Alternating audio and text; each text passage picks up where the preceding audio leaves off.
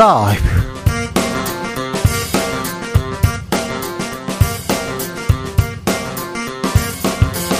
2023년 2월 1일 수요일입니다. 안녕하십니까. 주진우입니다.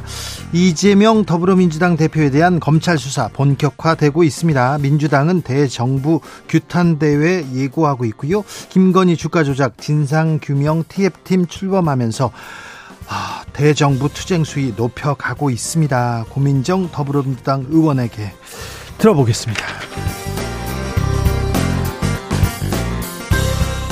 김기현 안철수 국민의힘 전당대회 양강이다 이런 얘기 나오는데요. 양강 주자 나란히 대구를 찾았습니다. 후보 등록일 하루 앞두었는데 대구 당심 공략 나선 이유는 뭘까요? 이슈 티키타카에서 짚어보겠습니다.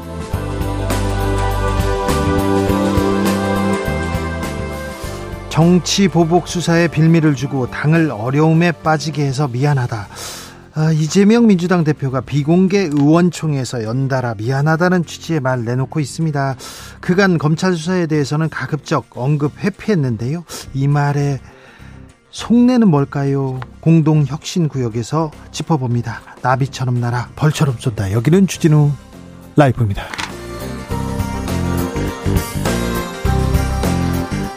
오늘도 자중차에 겸손하고 진정성 있게 여러분과 함께 하겠습니다. 음, 밤하늘에 숨어 있던 녹색 해성이 5년 만에 지구로 다가옵니다. 이 해성은 마지막 빙하기, 빙하기 이후에 처음으로 지구에 다가온답니다. 내일 새벽 3시에 이렇게 관측이 가능하다고 합니다. 음, 해성은 더러운 눈덩이라고 불리는데요. 암석, 얼음, 먼지로 이루어졌는데 태양에 가까워지면서 꼬리가 길어집니다. 이번 해성은 진한 녹색을 띠고 있다는데요. 음, 수백만 년 이후에 나 다시 볼 수 있대요. 수백만 년 전에 보고 또 다시 보는 거니까 어 굉장한 인연인데요. 그래서 어렸을 때 별똥별 5만 년 만에 다 갔네. 5년 만에 지구 온 게 아니라 5만 년 만에 왔다고요? 해성이 이번 해성이 5만 년 만에요? 오, 5만 년.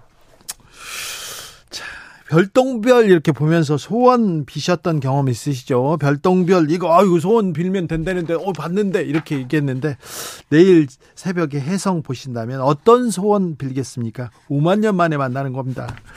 자, 빌어보겠습니다. 샵 9730 짧은 문자 50원, 긴 문자는 100원, 콩으로 보내시면 무료입니다. 뭐 행복을 빌고 뭐잘 되라고 빌어야지. 누구 없어졌으면 좋겠어요. 어, 누구 끝났으면 좋겠어요. 그런 얘기는 안 되고요. 자, 자 어떤 소원 빌 건지 네, 소원 빌어보겠습니다. 그럼 주진우 라이브 시작하겠습니다.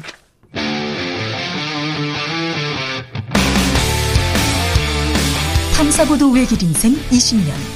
주 기자가 제일 싫어하는 것은?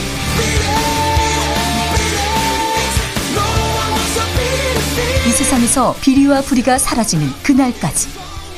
오늘도 흔들림 없이 주진우 라이브와 함께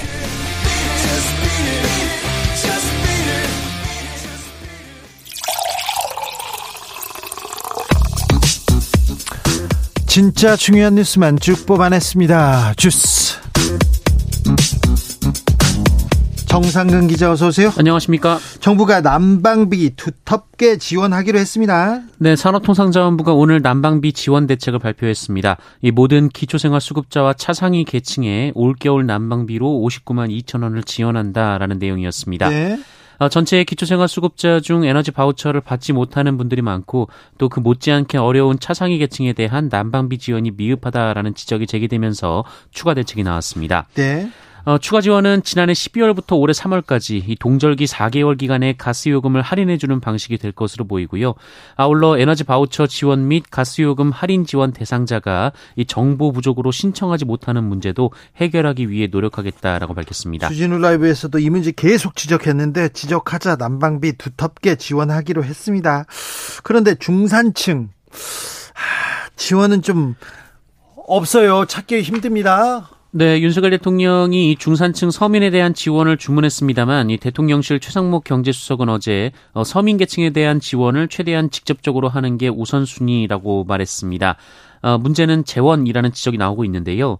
이 중산층이라고 볼 수 있는 소득 하위 80%까지 지원을 한다면 이 추경을 편성해야 하지만 어, 국민의힘은 민주당의 추경 편성 요구를 포퓰리즘이라 비판했기 때문에 어, 여권의 고민이 깊어지고 있다라는 보도가 나왔습니다. 민주당은 어떤 안을 내놨습니까? 네, 민주당은 중산층까지 4,100만여 명에게 1인당 10만 원에서 25만 원씩 총 7조 2천억 원을 지원하자라고 거듭 요구하고 있습니다. 네. 어, 이재명 민주당 대표는 공공요금 인상은 실질적으로 서민 증세라면서 윤석열 정권이 부자 감세에 매달리는 정성과 열정의 10분의 1만 이 서민들에게 쏟아도 이런 문제는 해결할 수 있다라고 비판했습니다. 공공요금 인상은 실질적인 서민 증세다 이 말이 네. 이 말이 와닿는다는 사람들이 좀 많습니다. 네, 그래서 난방비에 대해서는 조금 더 많이 신경 써주셔야 됩니다. 그리고 서민들, 중산층 서민들 이번 겨울 나는데 너무 걱정하지 않게 해줘야 됩니다. 정치의 역할입니다. 그런데요. 더 큰 문제는 2월 고지서예요. 이런 분들 많습니다. 네, 1월 도시가스 요금 뭐 그리고 아파트 관리비 고지서가 각 가정에 전달되면서 난방비 폭탄이란 말이 나왔는데요. 쇼크예요, 쇼크. 네, 2월 고지서는 2월 고지서는 진짜 쇼크 수준이 될 것이다라는 전망이 나오고 있습니다.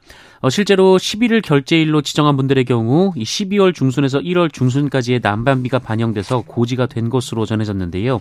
어, 설 연휴 이후 이 극심한 한파 기간 사용분이 반영되지 않았음에도 이 난방비가 50에서 60% 어, 지난달에 비해서도 껑충 뛰었다라는 보도가 나왔습니다.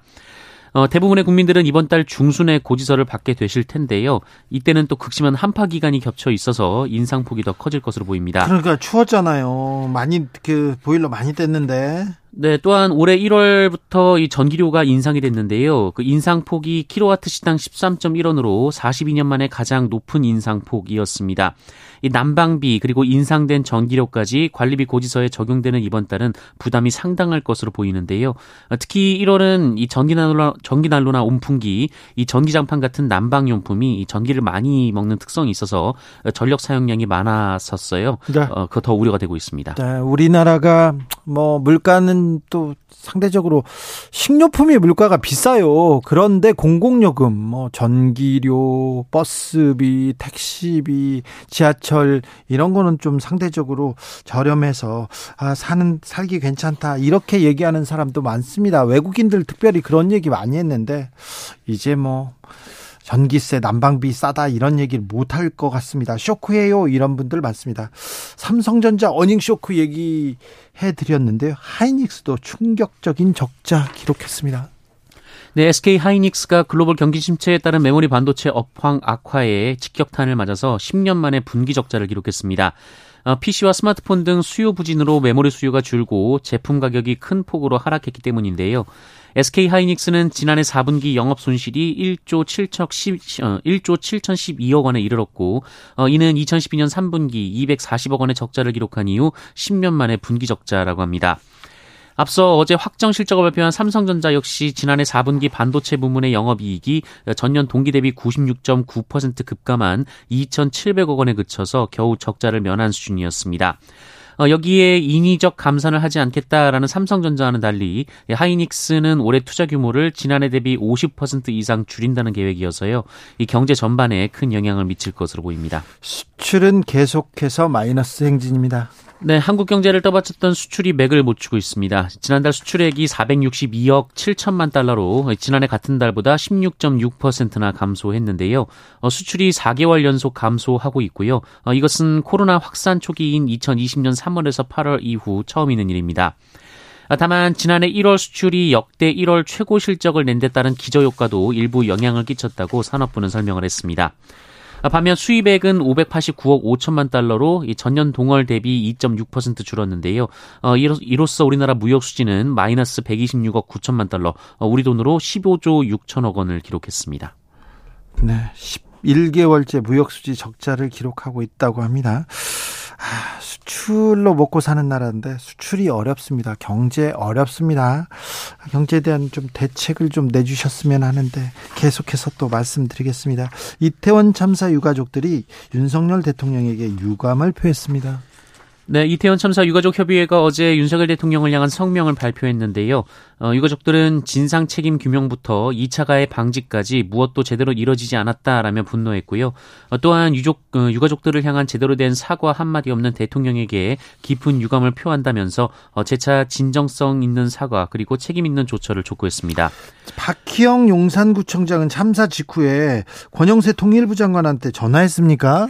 네, 박희영 구청장은 사고 발생으로부터 1시간여가 지난 반 11시 23분쯤 이 권영세 장관에게 전화를 걸어서 상황을 보고했습니다.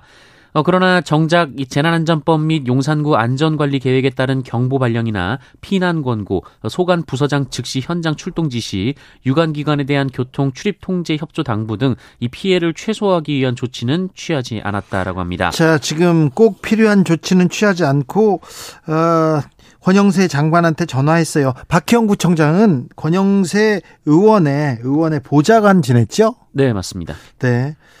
아니 조치를 취해야지 왜 전화만 하고 아무것도 안 했답니까?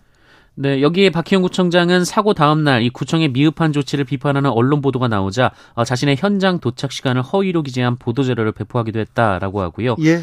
어, 이 현장 도착 시간을 오후 10시 50분이라고 기재한 보도 자료를 배포하도록 지시했지만 어, 박희영 구청장은 11시가 다 돼서야 현장에 도착했다라고 합니다. 이 문제에 대해서는 저희가 잠시 후에 생각하는 시간을 좀 가져보겠습니다. 여당은 가수 남진 씨 얘기로 네 꽃다발 얘기로 그 다음에 양말 얘기로 시끄럽습니다. 네 가수 남진 씨와 배구대 국가대표 김연경 선수가 국민의힘 대표 선거에 출마한 자신을 지지했다는 취지의 SNS 게시물을 올린 김기현 의원에 대해 어, 제이 남진 씨와 김연경 선수가 어, 처음 본 사이이며 어, 꽃다발도 본인들이 준비한 것이 아니다라는 좀 어이없다는 반응을 보인 바 있는데요. 네. 어, 이를 두고 국민의힘 당권 주자들의 공세가 이어졌습니다. 안철수 의원이 비판했죠. 네 안철수 의원 측은 유명인을 도구 삼은 거짓 마케팅도 문제지만 하지만 해명까지 거짓이라면 더 문제다라면서 어, 이런 것이 바로 우리 당이 배격해야 할 구태라고 비판했습니다. 네. 어, 반면 안철수 의원과 관련해서는 양말이 논란이 되고 있는데요. 어, 안철수 의원은 토크 콘서트에서 청년 당원들로부터 어, 양말을 선물 받고 즉석에서 이를 갈아 신었는데 양말이 좀 지나치게 해져 있어서 쇼라는 비판을 다른 당권 주자들로부터 받고 있습니다. 어, 김기현 의원은 YTN 라디오에 출연해서 이 본인은 흑수저 집안에서 태어난 사람이지만 이 구멍난 양말을 신는 정도까지 가난하진 않다라고 말했습니다. 네.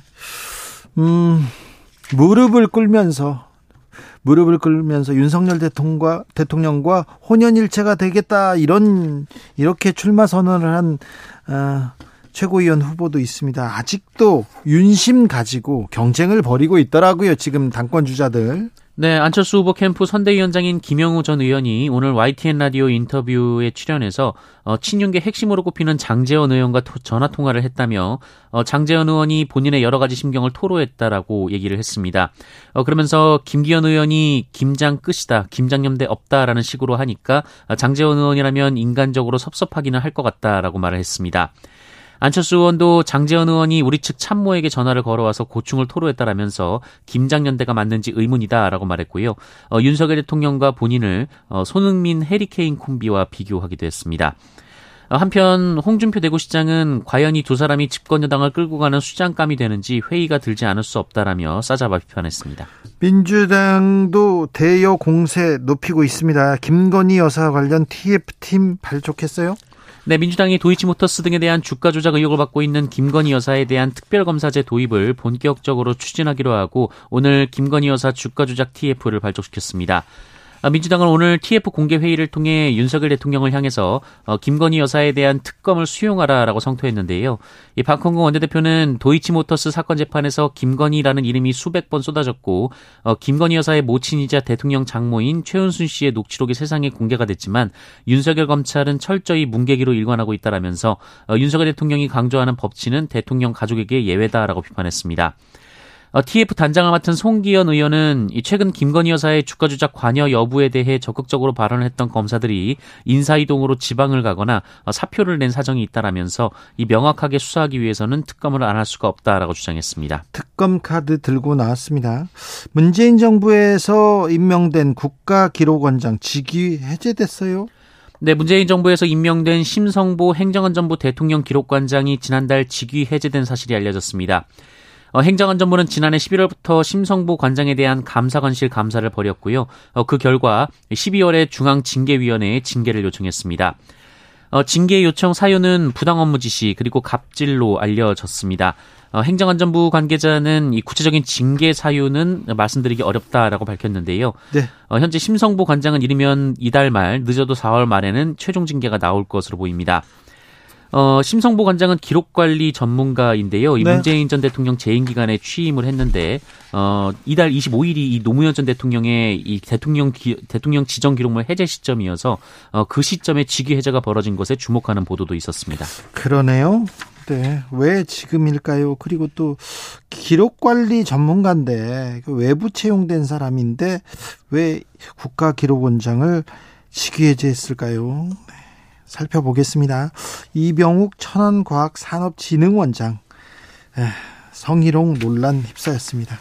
네, 충남 천안시의 공공기관인 천안과학산업진흥원의 이병욱 원장이 직원들을 상대로 갑질과 성희롱을 일삼고 있다는 주장이 제기됐습니다.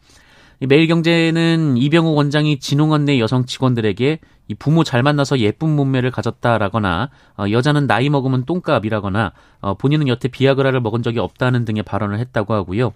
20대 초반의 계약직 여성 직원에게는 뭐 잘 키워서 마누라 삼고 싶다라는 말을 했다고 합니다. 잘 키워요? 마누라 삼아요? 누구 맘대로요? 네, 진흥원 소속 직원들은 원장의 폭언과 성희롱은 대부분의 직원들이 시달리고 있는 문제다라고 했다고 하고요. 어, 야근 수당 받아가는 것들은 거지근성이라고 말해서 야근 신청서 올리는 것도 눈치가 보인다 어, 이렇게 토로했다고 합니다. 이병욱 씨는 뭐라고 합니까? 어, 성희롱이나 폭언 표현은 전혀 한 적이 없다라고 했고요. 조직에 잘 적응하지 못하는 일부 직원이 외부에 문제 제기를 한다라고 주장했다고 합니다. 어떤 일이 있었는지 따져 보겠습니다. 아, 일본의 비자 제한. 일본의 비자 제한을 중국은 풀었죠. 그런데 우리나라에 대해서는 좀 더 조였다 이런 얘기도 나옵니다. 네, 중국 당국이 오늘 한국발 입국자에 대한 코로나19 검사를 예고대로 시행한다라고 밝혔습니다. 어, 이에 따라 우리나라에서 중국으로 가는 분들은 이 중국 국적자를 제외하고는 무조건 PCR 검사를 해야 합니다. 어, 중국은 지난달 초 해외발 입국자에 대한 전수 PCR 검사를 폐지했는데요. 어, 우리나라에서 온 입국자만 특정해서 검사를 하기로 한 상황입니다.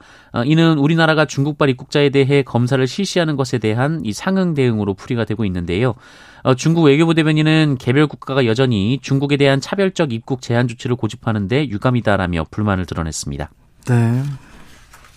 중국과의 관계도 좀 잘 이어가야 되는데 아, 조금 우리한테만 이거 좀 심하게 대한다 이런 생각은 지울 수가 없네요. 코로나 상황 어떻습니까? 네, 오늘 발표된 신규 확진자 수는 2만 420명입니다. 어제보다 1만 6천여 명 감소했지만 지난주와 비교하면 800명 정도 늘었습니다. 네. 아, 위중증 환자 359명으로 계속 줄고 있고요. 사망자는 42명이 나왔습니다. 주스 정상근 기자와 함께했습니다. 감사합니다. 고맙습니다. 3484님께서 이런 문자 주셨어요. 오늘 제 생일인데요. 축하한다고 챙겨주겠다고 하는 사람이 없으니 서운합니다. 작년까지는 여자친구도 있었고 좋았는데 그녀도 떠난 지금이라 더욱 복잡한 심정입니다. 안 그래도 전기세 때문에 한숨 나오는데 오늘은 유난히 한숨이 자주 나오는 건 울적해서일까요? 그냥 그렇다고요 얘기하는데 네. 3484님 힘내세요. 생일 축하드려요. 주진우 라이브가 온, 온 정성을 다해서 생일, 축, 생일 축하해 드리겠습니다. 별똥별, 별똥별 보면서 좀 뭘 빌어야 되는데 별똥별 아, 아 7638님 별똥별아 5년 5만 년 후에 또 보자. 네, 5만 년 후에 또 다시 보십시오. 네. 0223님께서 제 소원은요, 주진우 라이브에서 제 문자 소개되는 겁니다. 소원 성취하셨습니다. 아이고, 훌륭하십니다. 박민호님, 주진우 라이브 2001, 3000일 가게 해주세요. 병, 별똥별 보면서, 아유, 별똥별. 저는 이 별똥별이 그렇게 어려워요. 얘기하는 게. 아, 죄송합니다. 네. 좀 잘해야 될 텐데, 2001, 3000일 더 잘해야 될 텐데. 8248님, 아, 1월에 1월 30일에 군대 간 우리 아들 군 생활 건강하게 잘 보내게 해달라고 기도하렵니다. 저도 기도하겠습니다. 군에 간 아들 건강하게 잘 다녀오라고 제가 기도하겠습니다. 감사하다고도 꼭 저도 같이 하겠습니다. 7098님, 우리 며느리 건강한 출산 기도합니다. 네, 기도하겠습니다. 5356님, 제가 야구를 굉장히 좋아하는데요. 올해는 제가 응원하는 팀이 1위 하게 해달라고 빌고 있습니다. KT 응원합니다. 얘기하는데, KT 올해 강백호가 좀 쳐야 될 텐데, 괜찮을까요? 우승 다시 이뤄낼 수 있을까요? 네. 이거는 응원 안 할게요. 네. 이건 응원하는 팀들이 워낙 많아서요. 저는 뭐, 롯데, 기아 뭐 이렇게 조금 한화 이렇게 응원합니다. 그 좀그 그 바닥을 기고 있는 그 이런 팀들 있지 않습니까? 그 팀들은요 매우 훌, 팀의 이 전력은 좀 그렇지만 어, 팬분들은 매우 훌륭하기 때문에 그런 분들 존경하고요 지지하겠습니다. 7970님 암투병 중인 친정 엄마 오빠 언니 쾌유를 빕니다. 어쩌다 보니까 저 빼고 암 환자가 세 분입니다. 건강한 게 아휴, 미안하네요. 우리 집안 건강 선물 간절히 바래봅니다. 간절히 바래보겠습니다. 유민정님, 추운 새벽에 일어나 해성을 본다면 그 의지만으로도 충분히 소원을 이룰 수 있을 것 같습니다. 저도 새벽에 꼭 일어나서 보겠습니다. 네. 저는 안 보고 그냥 잤으면 좋겠는데 그때까지 깨어 있을까봐. 네, 알겠습니다. 모든 소원들 모두 모두 이루어졌으면 합니다. 그렇게 빌겠습니다. 교통정보센터 다녀올까요, 김민희 씨?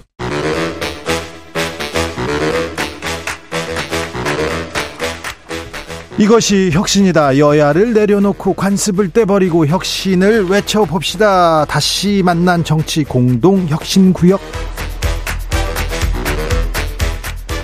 수요일 주진우 라이브는 정쟁 비무장지대로 변신합니다. 주진우 라이브가 지정했습니다. 여야 혁신위원장 세 분 모셨습니다. 천아람 국민의힘 순천갑 당협위원장. 네, 전남 순천의 천아람입니다. 장경태 더불어민주당 의원. 네, 안녕하세요. 장경태입니다. 용해인 기본소득당 의원. 네, 안녕하세요. 용해인입니다. 천하람, 개혁보수 천하람, 당대표 도전한다 이런 얘기 나왔는데. 아침에 라디오 봤습니다. 아, 그래요? 아, 근데 그, 아, 저는 아직 최종 결심 중이다라고 했는데 벌써 기사가 나왔나 보네요. 아, 그, 네. 결심 해봐요. 내일 할 건데. 지금. 아유, 뭐, 어차피 며칠 안 남았으니까 네. 조금만 지켜봐 주십시오. 그래요? 예. 예. 어, 당 대표 준비하시는 거예요? 아, 뭐. 아우, 당 대표.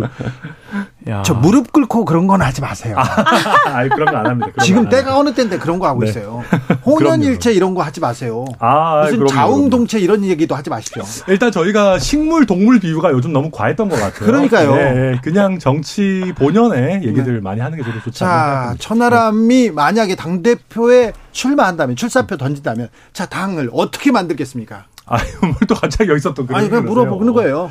아 이제 뭐 가정적으로 말씀드린다면은 어, 저는 거창한 거 말고 불합리한 일만 안 했으면 좋겠습니다. 네. 정말로. 정치, 네. 정치가 걱정을 국민들한테 끼치고 그러지는 않았으면 좋겠어요. 아, 그리고 거짓말만 안 하고 네. 이상한 것만 안 해도 됩니다. 그러니까 그러고 나서 보수가 있고 진보가 있는 거지. 네. 예, 저는 뭐 결국 기본의 회복, 어, 그리고 사실은 미래로의 진일보, 뭐 그런 네. 부분들 늘 생각하고 있습니다. 장경태 의원님, 네. 국민의힘 이렇게 지켜보고 있을 거 아니에요. 어떻게 보고 계세요? 자, 지금 최고위원 출사표 다 던져요. 그다음 네, 당대표 뭐, 출마합니다.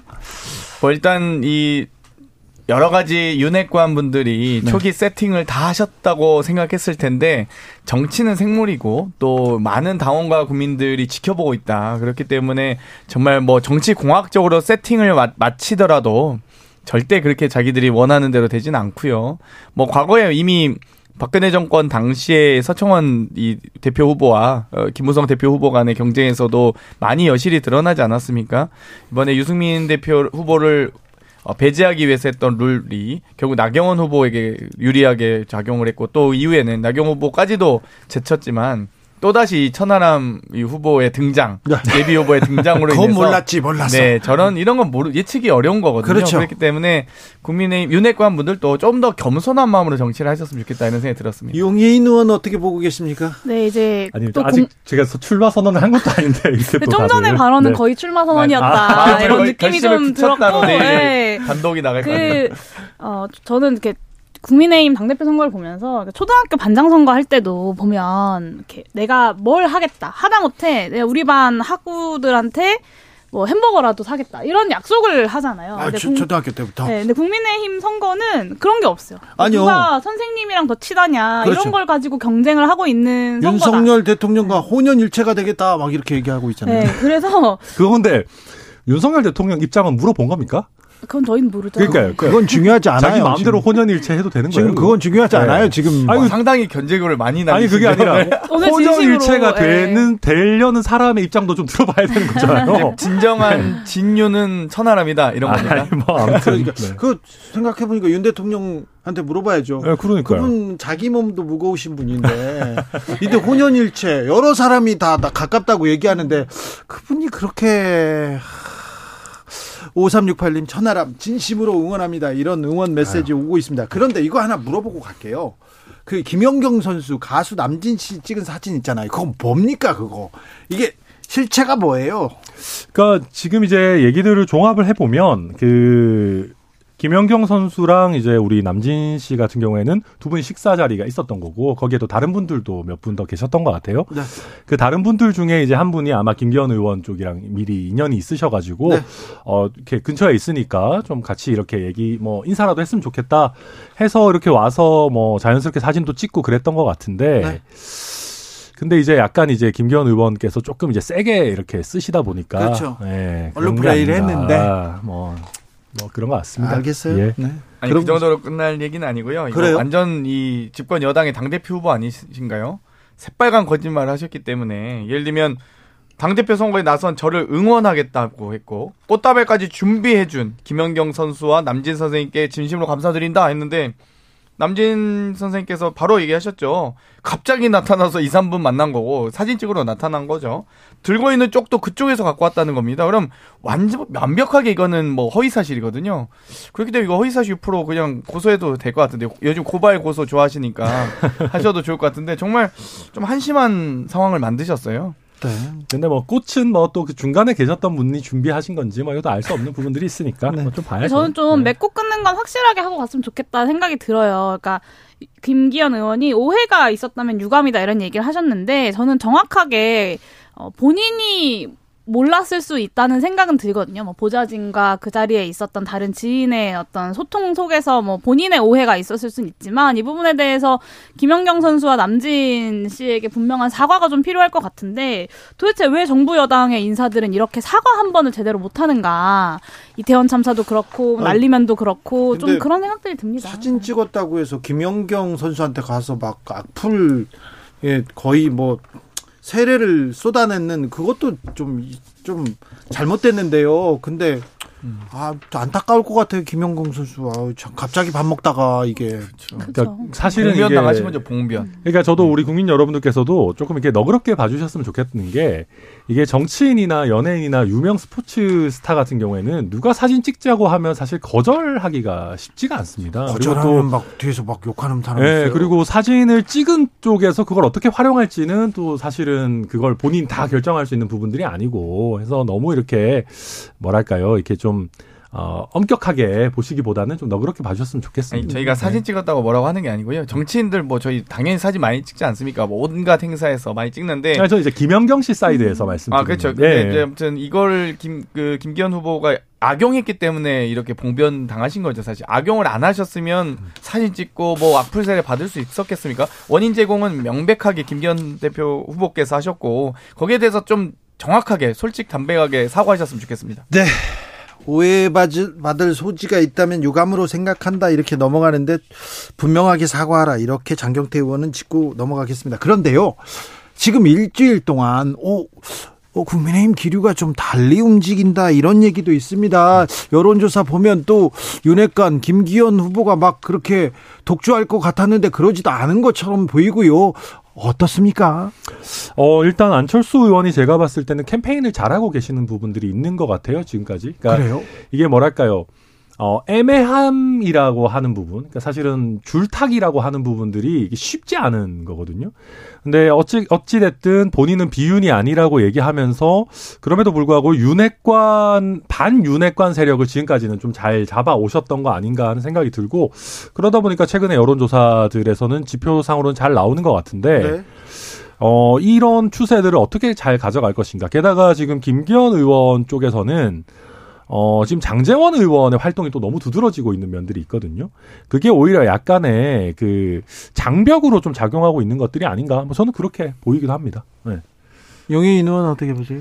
네, 뭐 여론조사 이런저런 여론조사 결과들 많이 나오는데 이게 이제 총선 1년 앞두고 아마 국민의힘 당원들도 이 여론조사 결과들을 지켜보고 있을 거다라는 생각이 들어요. 네? 그리고 우리 국민들이 얼마나 무섭습니까? 그러니까 2017년에 박근혜 대통령을 탄핵하고 나서 그 이후 5년 만에 정권이 넘어갈 거라고는 사실 많은 사람들이 쉽게 생각하지는 못했거든요. 그런데 못하면 심판한다라는 이 국민들의 대한 국민 무서운 줄 국민의힘이 좀 아셔야 된다라는 생각이 들고 언제는 국민들은 심판할 수 있다라는 것을 어, 알고 있기 때문에 아마 이 여론조사의 결과에 따라서 당심도 좀 영향을 받지 않을까라는 생각도 듭니다. 어, 상대방의 찹대고 폿대고 다 했는데도 이 정도 지지율이 나온다는 건 정말 해도 해도 이 정도 나온다는 건 그만큼 김기현 후보가 약하고 매력 없는 후보다라는 뜻이죠. 뭐 이미 유승민도 치워줘, 나경원 후보도 치워줘 이 정도까지 이 고속도로 뚫어줬는데 시속이 100km도 못 넘는다. 그런 차는 폐차해야 되는 거 아닙니까? 그러니까 그럼에도 불구하고 어찌되건 이 윤핵관 분들이 열심히 노력하시는 것 같긴 한데 그럼에도 불구하고 지금 입당한 지 정말 뭐 1년여 채 되지도 않는 안철수 후보에게 밀리는 건 깊이 반성해야 될 부분입니다. 다른 당권 주자들이 많은데 네. 네. 천하람이 나가야 되는 이유가 뭡니까? 아 근데 제가 오늘은 이게 뭐 제가 이제 출마해서 뭐 이렇게 하는 게 아니고 사실은 아니, 좀 변화가 필요한 건 맞잖아요. 그럼에도 불구하고 제가 사실 오늘은 패널로 나온 거기 때문에 네. 그렇게 하면 이게 또 공정하지 그럼, 않을 수가 있는 네. 부분들이 그러면 있어서 제가 네. 어, 국민의힘 그러니까 출마를 하실지 안 하실지 모르겠지만 음. 국민의힘 당 대표 선거를 보면서 좀 당부드리고 싶은 걸 오늘 또 선아람 음. 위원님도 여기 계시니까 좀 말씀드리면 이 IMF에서 이제 주요 나라들의 경제 성장률 예측 수치를 발표했는데 전 세계 많은 나라들을 그러니까 전 세계 경제 성장률도 그렇고 뭐 미국, 중국, 일본, 독일 같은 나라들 다 상향 설정했거든요. 근데 한국만 0.3% 포인트 하락을 예상을 했어요. 그러니까 그만큼 한국의 경제 전망이 어둡다는 건데 집권 여당의 대표 선거에서 이에 대한 대안들이 전혀 나오지 않고 있다. 근데 지금도 이 문제에 대해서 관심이 없는데 과연 당 대표가 된다고 한들 이 경제 문제에 대해서 관심을 가질까라는 생각이 좀 들어서 천하람 위원님이 만약에 출마를 하신다면 집권 여당의 대표 선거가 정말 부끄럽지 않은 선거가 될 수 있도록 좀 이런 담론들을 많이 논의해 주셨으면 좋겠습니다. 네, 당연히 국민의힘 당원의 한 사람으로서 저희 전당대회가 뭐 의미 있고 또 충실한 그런 전당대회가 되기를 당연히 바랍니다. 네. 자, 김건희 여사가 설 이후에 광폭 행보 이어가고 있습니다. 오늘도 뭐 어, 관저에서 관저에서 뭐 행정관 대통령실 행정관들과 밥을 먹었다 이런 얘기 나오고요. 여성 의원들하고 계속 밥을 먹고 있고 어, 이렇게 공개 행보 이렇게 이어가고 있는데 어찌 보십니까? 장경태 의원님. 저는 이 로타군을 번쩍 들어 안아 올리는 모습을 보면서 아직도 정신을 못 차리셨구나 이런 생각이 들었습니다. 아니, 지금 힘이 세, 힘이 세서 가지고 들어 올릴 수도 그래서 있죠. 옆에서 보던 윤석열 대통령도 보다 못해 그러다 떨어뜨리겠다고 농담이라고 하지만 말씀하시지 않았습니까? 그러니까 정말 아픈 아이의 그리고 얼마 전에 수술이 끝난 아이를 들어 올린다. 그런 일을 어떻게 할 수 있죠? 저는 상식적으로 이해는 잘 가지 않고요. 뭐 여러 가지 지금 이미 언론 보도를 통해서 위들 해보론과 이 여러 아산병원과의 이 이미 시스템이 협력 시스템이 갖춰져 있음에도 불구하고 마치 본인이 막 등장해서 뭔가 일사천리로 진행된 것처럼 억지 스토리를 이렇게 짜는 걸 보면서 참 대통령실의 노력도 참 불쌍하다는 생각도 들었고요. 어찌되었건 이 생명엔 순서가 없습니다. 오히려 이 의료 봉사 단체가 정말 이 어려운 아이들의 이 시급함과 엄중함을 따져서 이 치료 순서를 정하기 때문에 정치인들이 이렇게 개별적으로 개입했다고 해서 순서가 바뀌고 무슨 일이 일사천리로 진행되고 그렇게 돼서 안 되거든요. 그렇기 때문에 좀 더 앞으로는 아예 관여를 안 하시는 게 좋다. 그리고 이왕이면 외국 나가실 때 외교 순방길에도 특별히 좀 이벤트 하지 마시고 그 국가 해당 국가의 의사를 충분히 좀 반영했으면 좋겠습니다. 어, 아마 그 해당 국가나 우리 본인인 로타군의 의사를 확인하는 부분도 분명히 있지 않았을까 싶습니다. 뭐 제가 그 단편적인 사진에 나오는 표정만을 보고 할 수는 없지만 어, 그 사진의 로타군 표정이 뭐 그렇게 불쾌해한다거나 당혹스러워하는 그렇게 느껴지지는 저는 않았어요. 굉장히 그래도 좋은 어떤 마음으로 웃고 있는 뭐 그런 사진이었던 것 같고요. 어, 김건희 여사가 어, 지금 이제 로타군과 관련해 가지고는 지속적인 관심을 그래도 가진 것 같습니다. 뭐 성탄절에도 뭐 아마 병문안도 갔던 것 같고 이런 식으로 해서 지속적으로 이런 어떤 어, 뭐 로타군에 대해서 관심을 가지고 이런 부분은 저는 뭐 충분히 평가할 수 있는 부분들이 있다. 근데 다만 저는 이제 대통령실에서 사진을 좀 선정할 때 조금 더 주의를 기울였으면 좋겠다는 생각이 드는 게 제가 그 사진을 보면서 조금 불편하게 느껴졌던 것은 대통령이 이렇게 사이드에 있으시더라고요. 그러니까 근데 어지간하면은 우리나라의 대통령은 그 사진의 중심에 있으셔야 됩니다. 만약에 그게 대통령의 핵심인 사진이 아니라면은 차라리 대통령께서는 그 사진에 등장하지 않는 게 좋아요. 그런데 이제 그런 어떤 뭐 부분들 물론 대통령실에서 나름대로 체크하고 자연스럽게 찍다 보니까 그렇게 된 거겠지만 네. 가뜩이나 김건희 여사가 너무 좀 어떻게 보면 많은 활동을 하고 계시는 거 아니냐. 뭐 의원들 많이 만나고 이런 부분들에 대해서 과거에 조용한 내조의 약속과 이게 과연 맞는 거냐라고 하는 얘기들이 나오고 있는 상황에서 조금 여러 가지로 우리가 조심할 필요들이 있다. 뭐 그렇게 생각합니다. 네, 저는 뭐 로타군 만날 수 있다고 생각하고 뭐 그런 정치적 기획들을 통해서 뭔가 워낙 이렇게 만들어내고자 하는 사회적 효과가 있다면 할 수 있다고 생각하는데 뭐 그것을 나쁘다고 말하고 싶진 않지만요. 그런 얘기는 좀 드리고 싶어요. 어제 그 시간에 이태원 참사 유가족들이 대통령실 앞에 한 번만 만나달라고 찾아갔습니다. 그런데 경호팀이 차갑게 냉대하고 1인 시위조차 못하고 아스팔트 바닥에 쓰러져가지고 뒹굴어야 했거든요. 저는 그 모습을 보면서 너무 마음이 아팠고 이 로타군에게 보여준 환대의 반의 반만이라도 이 이태원 참사 유가족들에게 보여줬다면 이 참사로 가족을 잃은 유가족들의 마음에 그래도 어느 정도 좀 치유가 되지 않았을까라는 생각과 아쉬움이 저는 강하게 남습니다. 그래서 유가족들도 국민인데 어떻게 이렇게 국민들에게 비정할 수 있나 대통령실이라는 생각이 들어서 이런 정치적 기획 보여주기식뿐만 아니라 정말로 참사로 가족을 잃고 자식을 잃고 가슴 아파하는 국민들의 상처를 직접 좀 어루만져 주시면 좋겠다라는 당부를 좀 드리고 싶습니다. 오는 2월 5일이 12구 이태원 참사 100일째 되는 날인데 정치권에서 뭘 했습니까?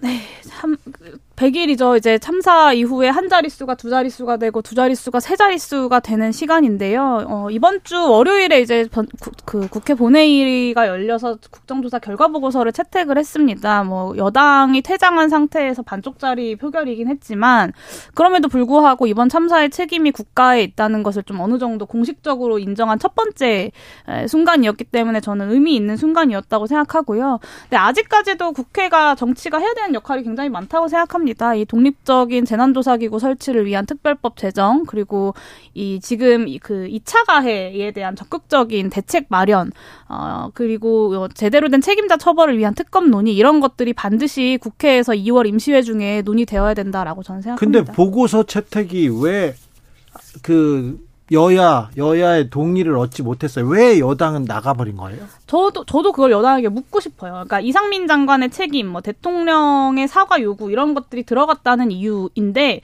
사실 그래서 그 결과 보고서를 채택하기 전에 국정조사 특위에서 야당의 의견만 그렇게 넣지 말고 그러면 여당의 의견도 동등하게 병기하자라고 제안했음에도 불구하고 이상민 장관 고발 문제를 빌미로 이 국정조사 결과 보고서 채택에 어, 동의하지 않고 퇴장해 버렸거든요. 그러니까 정부 여당이 참사 유가족들 그리고 상처 받은 사람들 좀 다독여야 되는 거 아닙니까? 그 사람들 아픈 사람들이고 아, 아픔에 대해서도 어루만지고 할 의무가 정치인들한테 있지 않습니까? 아, 네, 뭐 그렇습니다. 그리고 뭐 대통령이나 저희 뭐 정부 여당이 사실 아마 아무것도 안 했던 것은 아닙니다만은 또 우리 유가족분들이나 국민들께서 보시기에 충분하지 않을 수 있다고 저도 생각이 들고요. 어, 다만 이 국정조사 보고서와 관련해 가지고는 그러니까 저희 당 입장에서는 채택하기가 사실 굉장히 어려웠을 겁니다. 왜냐하면 어, 아무리 병기가 가능하다라고 하더라도 일단 다수당의 의견이 이상민 장관을 즉각 파면하다 하라, 뭐 고발하자, 뭐 대통령 바로 사과해야 된다 이런 얘기들이 쭉 다 들어가 있다 보니까 여당 입장에서는 이걸 도저히 좀 채택하기는 어렵지 않았을까, 뭐 그렇게 생각이 들긴 합니다. 네. 지금 오해하시는 게 결과 보고서 채택은 한 가지 의견만 채택하는 것이 아닙니다. 다른 의견, 반대 의견도 다 병기해서 넣을 수 있거든요. 그런데 정말 집권 여당에 그리고 이 참사가 일어나서 정말 한치의 부끄러움과 책임감 못 느낍니까? 집권 여당의 국회의원들이 뭐 이 국정조사 과정에서도 자리도 안 지키고 막 자기 지역구 행사 가서 문제가 되지 않았습니까? 그런 만큼 저는 이상민 장관은 책임이 없다라고 쓰시든 아니면 어 야당의 의견에 절대적으로 반대한다라고 하시든 그렇게 하더라도 보고서에 의견을 넣으셨어야죠. 그런다고 해서 퇴장을 합니까? 어떤 청문회든 국정조사든 결과보고서 채택은 하는 게 매우 중요합니다. 반대 의견도 같이 실어야죠. 그래야 역사가 또 후세가 기억하는 건 아니겠습니까? 재발 방지하고 책임자 논의하자면서요. 그런데 무책임하게 이렇게 다 퇴장하면 앞으로 결과보고서 국정조사 무슨 의미로 합니까? 그러니까 정말 저는 진짜 일말의 부끄러움을 느끼. 아 그럴 거면 국정조사 특위위원회 안 하셨어야죠. 여당 의원님들도 다 안 하신다고 하셨어야죠. 왜 하셨습니까? 저는. 그 이태원 참사 관련해서 민주당이 더 어, 진상 규명하기 위해서 이렇게 더 노력하는 자세를 보여줘야 되는데 민주당은 김건희 주가 조작 진상 규명 TF팀 출범시켰어요? 저희가 이제 여러, 여러 가지 지금 2월 10일에 김건희 여사를 비롯한 도이치모터스 주가 조작의 최종 판결이 남아 있습니다. 네. 그런데요. 예. 일, 한 열흘여 남겨두고 담당 수사 검사를 뭐 유학 보낸다거나 지방으로 좌천시킨다. 네. 이건 사실 납득하기 어렵거든요. 아. 불과 열흘 후면 최종 판결인데 왜 그렇게 했을까? 저희는 도저히 이해하기 어렵고요. 판결이 열흘 남았으니까 이제 뭐 다 끝났다 하고 지금 보내는 겁니까? 아니면 어떤 어떤 판결을 어떤... 보통 종료하고 나서 인사 발령을 내더라도 내죠. 근데 열흘을 더 있는다고 해서 뭐 크게 그게 지금 뭐 인사 적체가 해소됩니까? 아니면 뭐 지금 판결에 무슨 영향이 있겠습니까? 당연히 판결까지 마무리하고 가는 게 맞고요.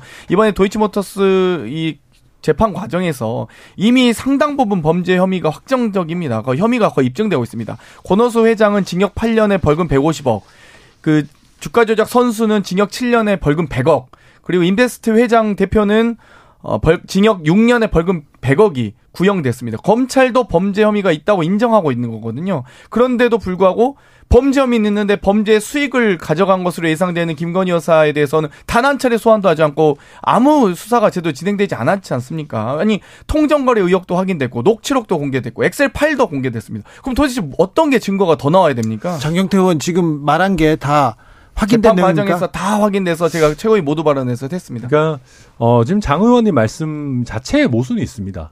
어, 증거가 다 나와서 확인됐다라는 것과 김건희 여사에 대한 수사가 전혀 이루어지지 않았다라는 건 사실 모순되는 얘기입니다. 무슨 얘기냐면 어, 김건희 여사 본인을 소환해서 조사하거나 하지 않았을지는 몰라도 네네. 김건희 여사의 어떤 계좌 내역이라든지 뭐 여러 가지 부분들에 대한 조사는 실제로 많이 됐던 것이죠.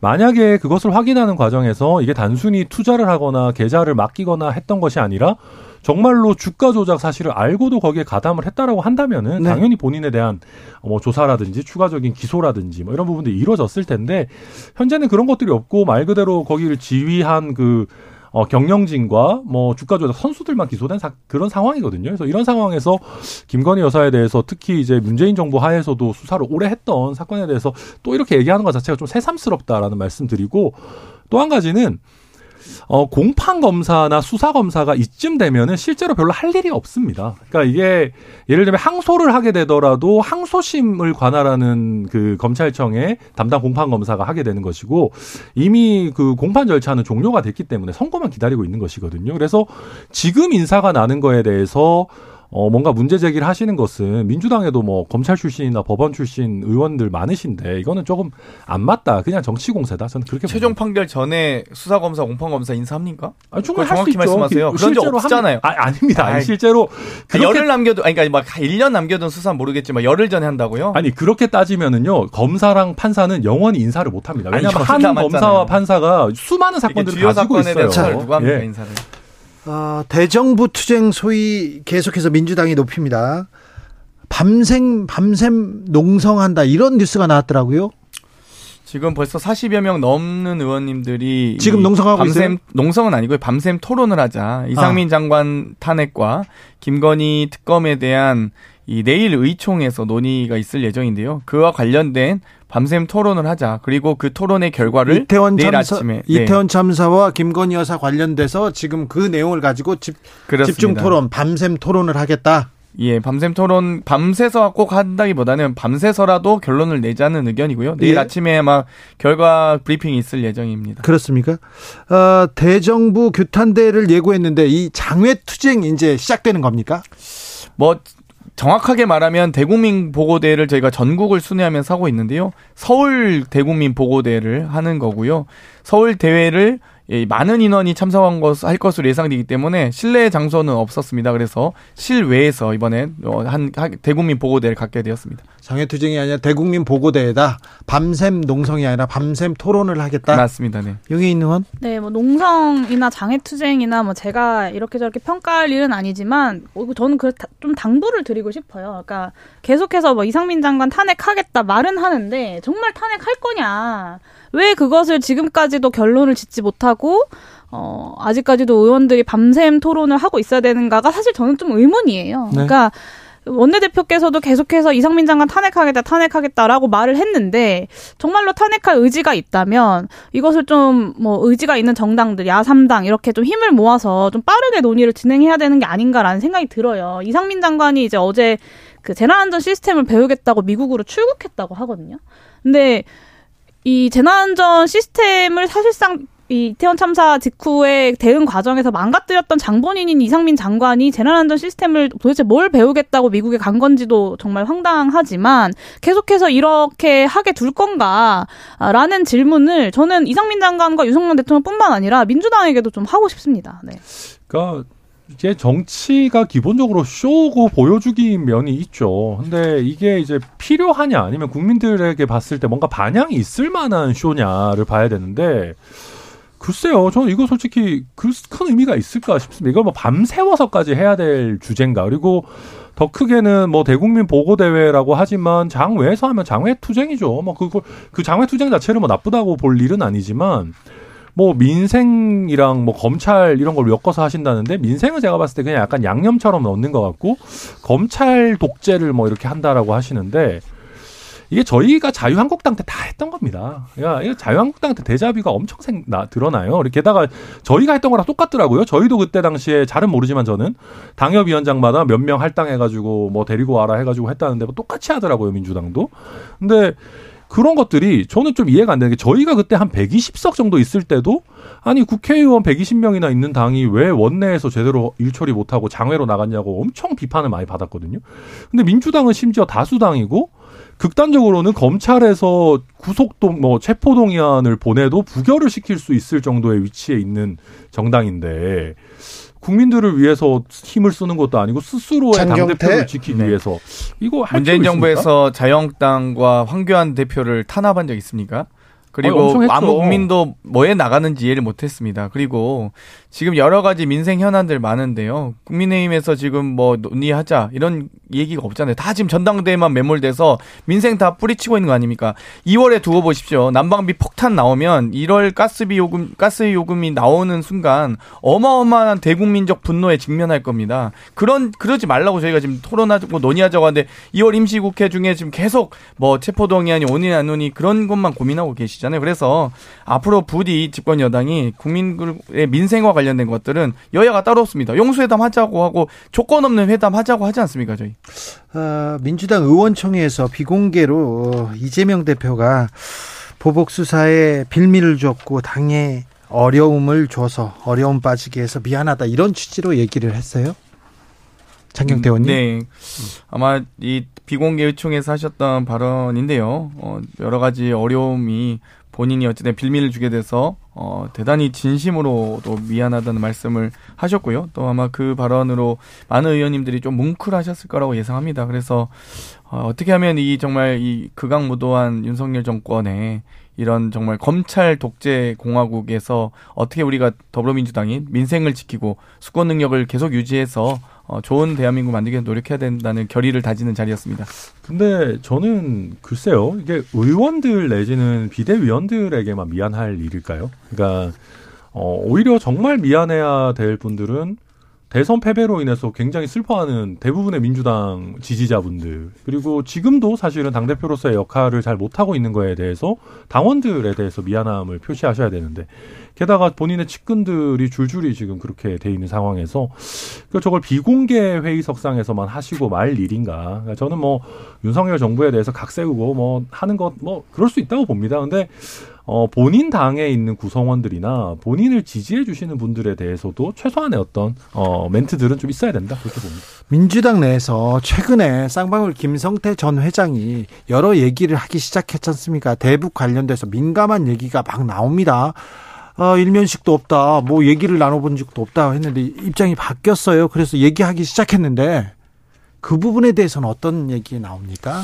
뭐 대북 송금 개인 자금으로 800억 보냈다 이런 얘기 좀 너무 허물맹랑해서 예, 네. 800만 불인가요? 더 더 큰 액수 아무튼 그래서 좀좀 황당하다고 생각하고 있고요. 그리고 2019년에 뭐 이 송금했다고 하는데 2019년에 남북 관계가 아예 단절돼서 만약에 쌍방울이나 개인 자금이 들어갔다 그러면 그거는 저희 대한민국의 사법 체계로 해결할 수 있는 문제가 아닙니다. 유엔과 미국의 대북 제재에 대한 이 국제법 위반이고 국제적인 어떤 공조에 대한 위반이기 때문에 이 부분은 검찰이 미국 CIA나 F, CIA나 등등의 미국 국무부도 압수수색 하시기 바랍니다. 여기까지 들을까요? 어, 천하람, 장경태, 용해인 세 분에게 드렸습니다. 감사합니다. 네, 네 감사합니다. 감사합니다. 저는 2부에서 고민정 의원과 돌아옵니다.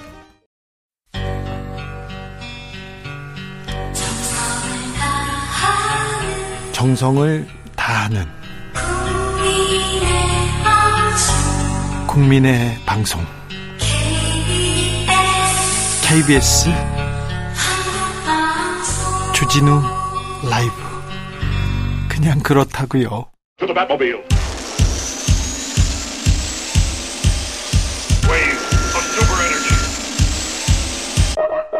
주기자의 1분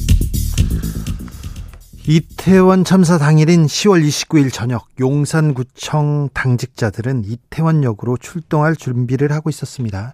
8시 40분쯤에 이태원 차도 인도에 사람이 너무 많아서 복잡하다는 민원 전화를 받은 터였습니다.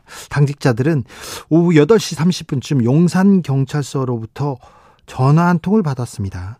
전쟁 기념관 북문에서 남영역 쪽으로 담벼락 시위 전단을 제거해 달라는 요청이었는데 당직자들은 응하지 않았습니다. 그러자 박희영 용산구청장이 직접 지시를 합니다.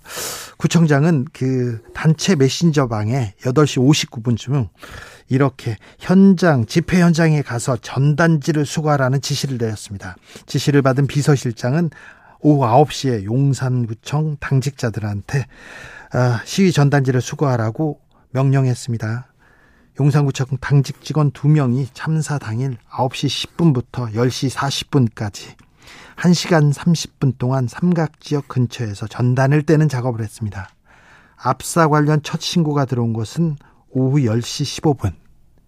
그러니까 사람이 깔려 있을 때 그 시간에 구청 담당 직원들이 사고 현장에 가지 않았고요. 인파 관리를 하지 못했습니다.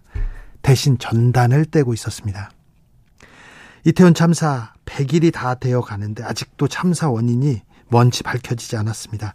책임 있는 그 누구도 자신의 잘못이라는 말을 하지 않습니다. 사과하지도 않습니다. 진실을 말하지 않습니다.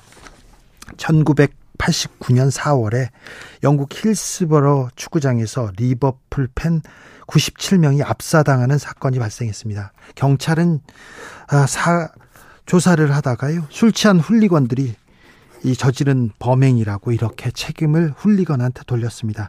그러나 유족들은 끈질긴 노력으로 비밀 문서 공개했고요. 결국 경찰의 잘못 확인됐습니다. 어제였습니다. 영국 경찰이 34년 만에 힐스버로 참사 희생자와 가족들에게 사과했습니다. 앤디 마시 경찰협회 회장은 경찰 지도자로서 깊이 사과한다. 경찰이 매우 잘못했다고 말했습니다. 경찰은 윤리 규정을 다시 만들겠다고 했는데요. 그 핵심은 진실을 말할 의무가 될 것이라고 했습니다. 진실을 말한다는 것. 지금 우리한테 필요한 것이 아닐까요? 지금까지 주기자의 1분이었습니다.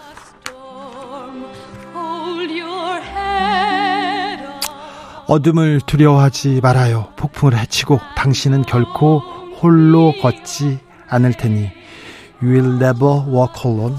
회전목마 뮤지컬의 한 부분입니다. 리버풀 축구팀의 이렇게 응원가이자 네, 힐스버로 참사 희생자 추모곡이기도 합니다.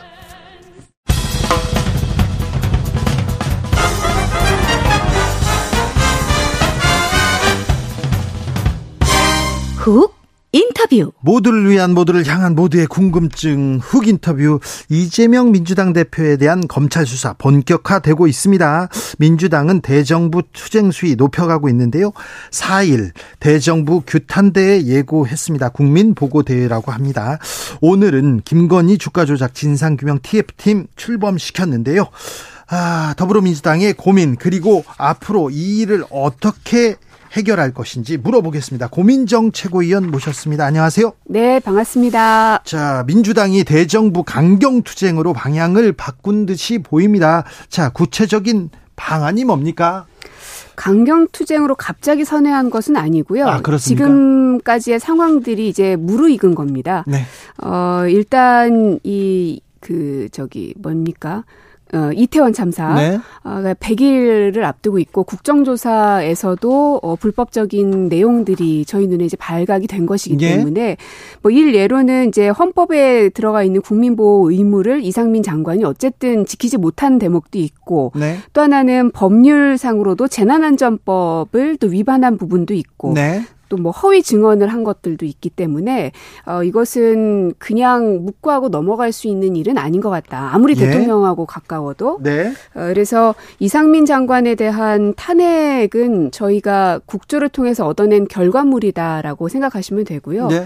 그리고 또 지금 이제 김건희 특검에 대한 이야기들이 많이 나오고 있는데 사실은 2월 10일 날 도이치모터스 권오수 회장의 1심 선고가 있습니다. 예. 거기에 따라서 사실은 크게 출렁일 수 있어서 저희가 좀 주목하고도 있지만 어, 더 이상 그냥 공소시효가 지나가기를 넉넉히 기다리고만 있을 수는 없다 하는 네. 부분도 있습니다. 아, 이태원 참사 그리고 주가 조작 사건 더 이상 더 이상 손 놓고 있을 수 없다. 그래서 지금 이제 무르익었고 우리가 할 행동할 때다 이렇게 생각하시면 되는 거죠. 네. 저 김건희 여사 특검 촉구를 위한 1인 시하고 있습니까? 그리고 오늘은 밤샘 토론하겠다는 계획인데 음 윤석열 정부가 반응할까요? 반응 안 하면 안 하는 대로 국민들도 계속 보고 있을 테니까요. 네. 저희 야당이 짓밟히면 짓밟히는 대로 국민들도 보고 있을 테고요. 네. 저는 국민들께서 어, 단순하게 생각하지 않으시리라 보고 현명한 국민들이라는 걸 우리가 믿어야 된다고 생각합니다. 예. 어, 4일에는 서울시청 앞에서 대정부 규탄대회 열기로 했습니다. 인원을 할당해서 이렇게 사람 모이라는 게 지금 맞나 이렇게 박용진 의원은 좀 비판적인 목소리도 내는 건데 본격적인 장애 투쟁 투쟁이라고 봐야 되는 겁니까? 어, 저는 거기에 동의하지는 않습니다. 본격적인 장외투쟁이 성립이 되려면 네. 원내를 문 닫고 나가야 되는 게 맞고요. 네. 그 다음에 우리 옛날에 촛불 집회하는 것처럼 정기적으로 집회를 계속 여는 게 이- 제가 이해하는 장외투쟁의 시작입니다. 보통 그렇죠. 네. 그 하지만 이번에 저희가 하는 국민보고대회는 일단 일회성인 것이고요. 네, 네. 그리고 정기적으로 하거나 이런 것도 아직 계획에 없습니다. 원내에서 계속 그 활동을 하는 거는 그 저- 저희는 끝까지 원내를 포기하지 않을 겁니다. 네. 저희가 가지고 있는 의석수가 있기 때문에 임기가 다하는 마지막 그날까지도 원내에서 할 수 있는 모든 입법 사안들은 계속 밀고 나갈 생각입니다. 네. 김건희 아니 그런데 이재명 대표에 대한 수사가 계속되자 이제 네. 본격화되자 김건희 카드를 꺼낸 거 아니냐 대통령실에서도 이거 최소한의 사실관계 확인도 없이 대통령 배우자라고 계속 가짜뉴스 유포한다 이렇게 얘기하던데요. 이게 가짜 뉴스인지 의혹 제기인지는 국민들이 판단하실 텐데요. 네. 예전에 아마 여러분 언론중재법 기억하실 텐데 국민의힘이 핏대 높이면서 했던 얘기가 뭐냐면 어 언론의 의혹 보도를 못하게 하는 것은 언론의 재갈을 물리는 것이고 탄압하는 것이다라면서 그- 반대했었습니다. 그때 얘기했죠. 맞습니다. 그럼 지금 똑같이 적용을 하면 어, 김건희라는 분은 그냥 일반 여성이 아니시죠. 일반 여성이었으면 사실은 검찰에서 알아서 소환 조사 미리 했을 테지만 네. 지금은 대한민국의 영부인의 자리에 가 있기 때문에 더더욱 의혹이 조금이라도 생기는 부분에 대해서는 명명백백하게 사실을 밝히지 않을 수가 없는 겁니다. 어떻게 그것을 부인 하고 어, 진실이 무엇인지 저희도 모르는 상황인데 무조건 대통령실에서 거짓이라고 말하면 다 거짓이 됩니까? 어, 어쨌든 국민들도 언론도 야당도 의혹에 대해서 풀리지 않는다면 어, 오히려 김건희 여사께서 당당하게 나서셔서 그것은 내가 전혀 가담되지 않은 것이다라고 털면 되는데 도이치모터스 주가 조작에 대해서 저희가 소환에 임하라고 얼마나 100번, 1000번 얘기했지만 꿈쩍도 하지 않, 않지 않습니까? 네? 어, 그래 놓고선 의혹 제기를 가짜 뉴스다. 어, 이거는 탄압의 정도를 자꾸 넘어서는 것 같습니다. 네. 아무튼 뭐 국민의힘에서는 계속해서 민주당이 김건희 여사 스토킹하고 있다 계속 얘기해요. 그렇게 따지면 한동훈 장관 또 유상범 의원도 좀 강하게 얘기하셨던데 뭐 네. 김기현 후보는 마찬가지고 이분들도 이재명 스토커 하고 계시죠. 이분들 눈에는 난방비 폭등이나 택시비 올라가는 거, 그 다음에 대출 금리 올라가는 거는 눈에 보이지도 않나 하는 생각이 듭니다. 사실 국민들은 그거에 거기 관심이 있는데 민생 좀 챙겨 주세요 하는데 지금 정치권은 정부 여당은 뭐 여당은 당권 경쟁하면서 다른 얘기만 하고 있고 윤심 얘기만 하고 있고 민주당은 왜 검찰 얘기만 하고 있냐 이런 얘기 나오지 않습니까? 저희들도 그 부분에 대해서는 비판을 아주 겸허히 받아들여야 된다고 생각하고요. 네. 그래서 이재명 대표가 검찰 소환에 자꾸 응하는 이유는 어, 수사할 테면 다 해라. 다만 우리는 민생에 좀 관심을 갖고 거기서 싸웁시다라는 호소를 지금 드리고 있는 겁니다. 여당을 향해서도. 네. 어, 안 하겠다고 하면 계속 거기에서 정쟁이 벌어지니까. 음. 그러니까 정부 여당에서도 이재명 대표가 죄가 있으면은 밝혀지겠죠, 그렇게. 네. 그러니 그거는 좀 그만 놔두시고 난방비 문제 어떻게 할 겁니까? 이게 취약계층 처음엔 한 100만 정도를 지원하는 걸로 했다가 200만 정도까지 올리겠다고는 했지만 이게 취약계층에만 해당되는 부분은 아니라고 봅니다. 특히 소상공인들 상가 운영하시는 분들은 어쩔 수 없이 계속 난방을 떼야 되기 때문에 감당하기가 어려울 거예요. 것이고 네. 아파트에 살고 계시는 대부분의 중산층들도 난방비 폭등 때문에 어려움을 겪고 있기 때문에 더 많은 층위의 분들에게 에너지 지원을 해야 된다. 오히려 거기에서 좀 여야가 싸웠으면 좋겠습니다. 네. 지역민들 많이 만나시죠? 네, 오늘도 한 2, 300명 같이 행사를 좀 하고 왔는데요. 무슨 얘기 많이 하십니까? 아무래도 이 그러니까 정치권의 그 정쟁에 대해서는 좀 멈췄으면 한다는 말과 함께 어, 부동산 문제, 네. 그다음에 난방비, 전기세 이런 거에 대한 걱정들이 너무너무 많으세요. 네. 그런 그 걱정이 많은데 오늘 민주당에서는 김건희 주가 조작 진상 규명 TF팀 출범했습니다. 네. 자, 어떻게 접근해야 된다고 어떻게 가야 된다고 보십니까? 사실 그 TF는 오늘 갑자기 출범된 건 아니고요. 벌써 진작부터 비공개 회의는 계속 진행을 해왔던 팀입니다. 어, 근데 앞서 말씀드린 것처럼 지금 이 권오수 회장의 어, 그 선고가 이제 며칠 앞으로 다가오고 있기 때문에 네. 알면서도 저희가 그냥 바보처럼 그냥 있을 수는 없는 노릇이어서 국민들에게 촉구하고 검찰에게 다시 한번 촉구하는 겁니다. 빨리 수사하라고. 네. 그래서 제가 예전에 한동훈 장관에게 대정부 질의 때 물었던 게 수사를 할 수 있는 방법이 뭐가 있냐. 나는 법조인이 아니어서 잘 모른다 치고 법조인의 전문가이시니 소환 조사하는 것 말고 뭐가 있습니까? 아무리 물어봤지만 답변을 하질 않습니다. 지금 김건희 여사의 그 문제 제기가 지난 대선 이전부터 계속 있었으니 1년도 넘게 있는 건데. 네, 1년 동안 근데 1년 넘게 진상 규명하라, 주가 조작 어떻게 됐냐, 조사하라, 수사하라 얘기를 했는데 네. 아직도 아, 꿈쩍 않고 있잖아요. 그래서 저희는 더는 미룰 수가 없다는 겁니다. 저희가 할 수 있는 방도를 국회 안에서 할 수 있는 모든 걸 해야 되지 않겠습니까? 그래서 저희가 만약에 검찰이었으면 당장 수사했죠. 근데 그런 권한이 없으니 국회가 할 수 있는 특검법을 도입하겠다는 겁니다. 어, 김건희 여사 측에서는 이 얘기에 대해서는 뭐 전혀 반응하지 않고요. 지금 연일 광폭 행보를 보이고 있습니다. 의원들하고 밥을 먹고요. 아, 그리고 또 어제만도 공개 일정 3개를 소화했는데 어찌 보고 계십니까? 참 김건희 여사께서 뉴스를 많이 보시고 어 나름의 정무적 판단을 하고 있는 것 같은 좀 느낌이 드는데 네? 어 잘하고 있다고 스스로 판단하실까가 참 궁금합니다. 왜냐하면 지금 윤석열이 보이지 않고 김건희만 보입니다. 어, 그것은 국민들이 선택한 거는 윤석열 대통령이지 김건희 영부인을 뽑은 게 아니거든요. 네.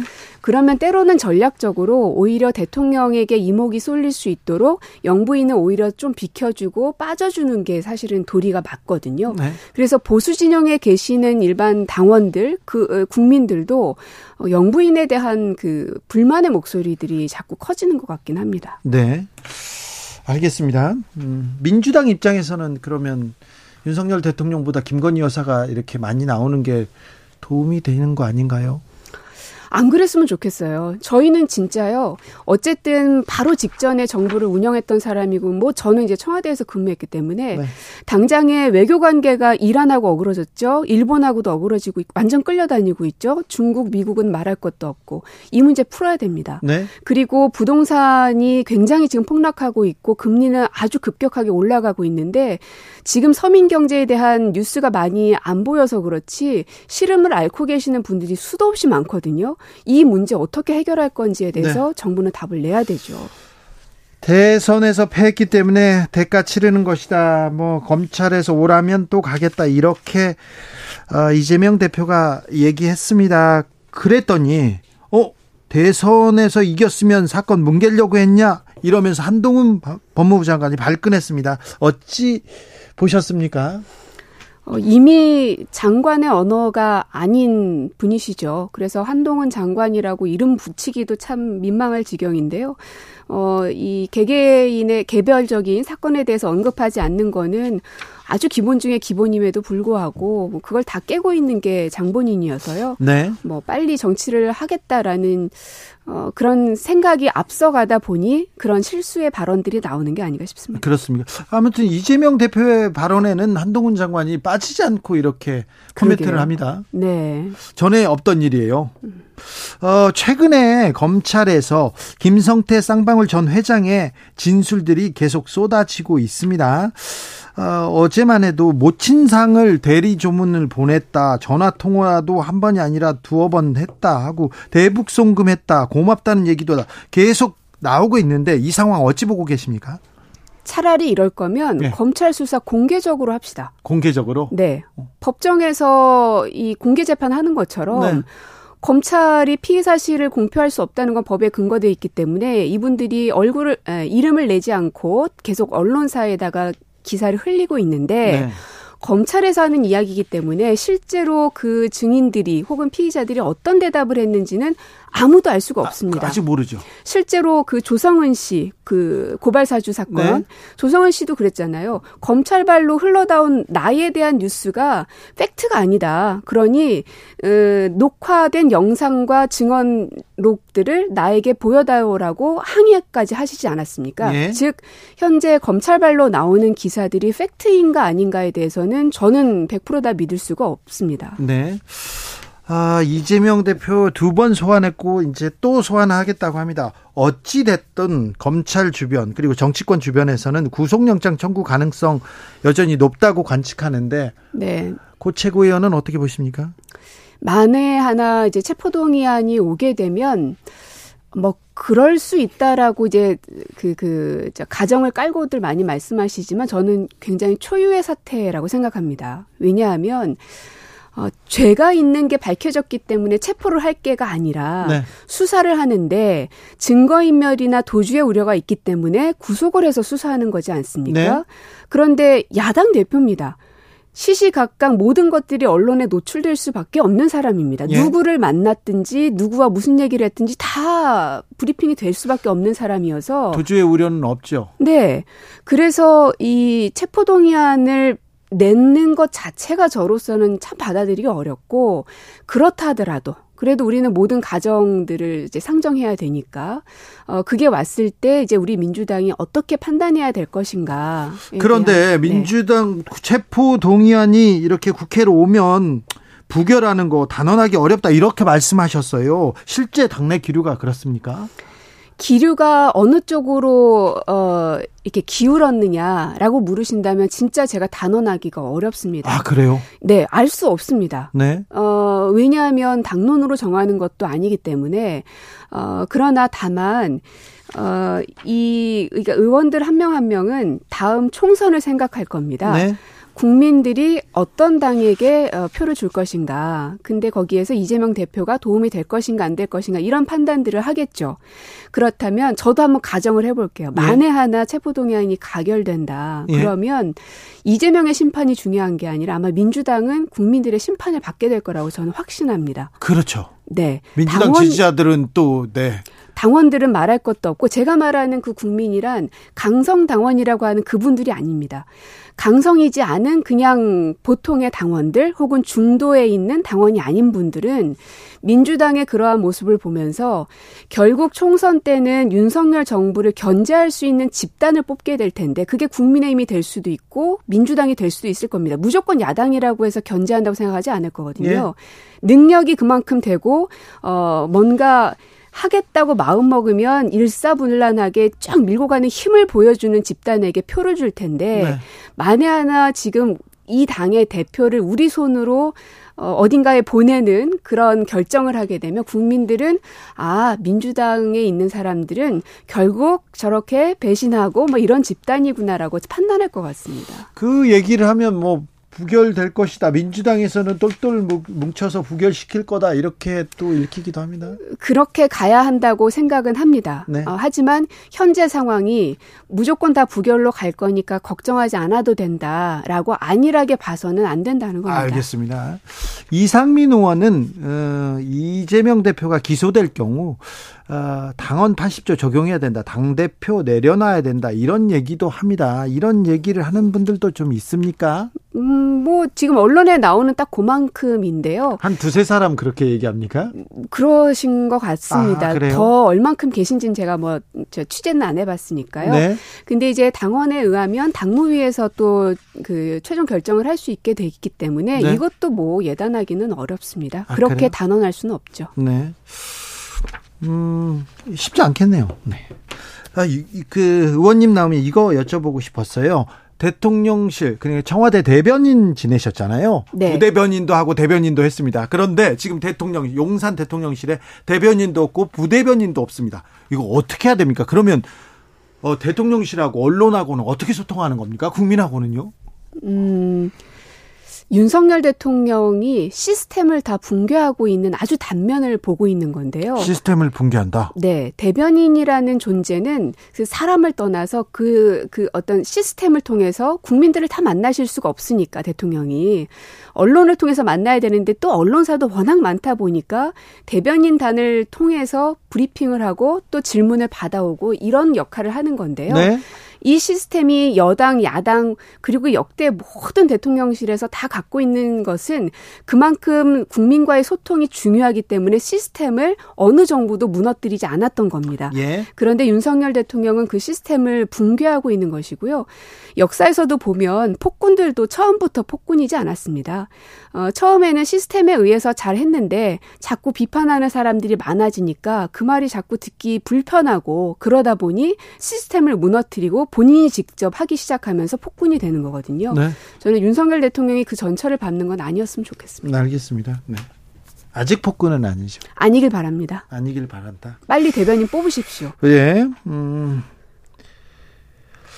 과방위원이시니까 이것도 물어볼게요. 대통령실에서 방통위를 직접 감찰하고 있지 않습니까? 어떻게 보십니까? 뭐 결국은 한상혁 위원장을 쫓아내기 위한 할 수 있는 모든 방법을 다 동원하고 있는 건데요. 네. 어, 방통위에 대한 뭐 감사원 감사는 뭐 말할 것도 없고요. 네. 어, 그리고 이제 관련된 사람들을 다 이제 조사하고 수사하고 겁박을 하고 그리고 이제 과방위 안에서도 한상혁 위원장만 나왔다면 이제 박성중 의원이나 권성동 의원이나 굉장히 험한 말을 막 그 인격 모독 적인 인격을 폄훼하는 발언들을 서슴없이 하시거든요. 네. 그래서 자괴감이 들게끔. 예.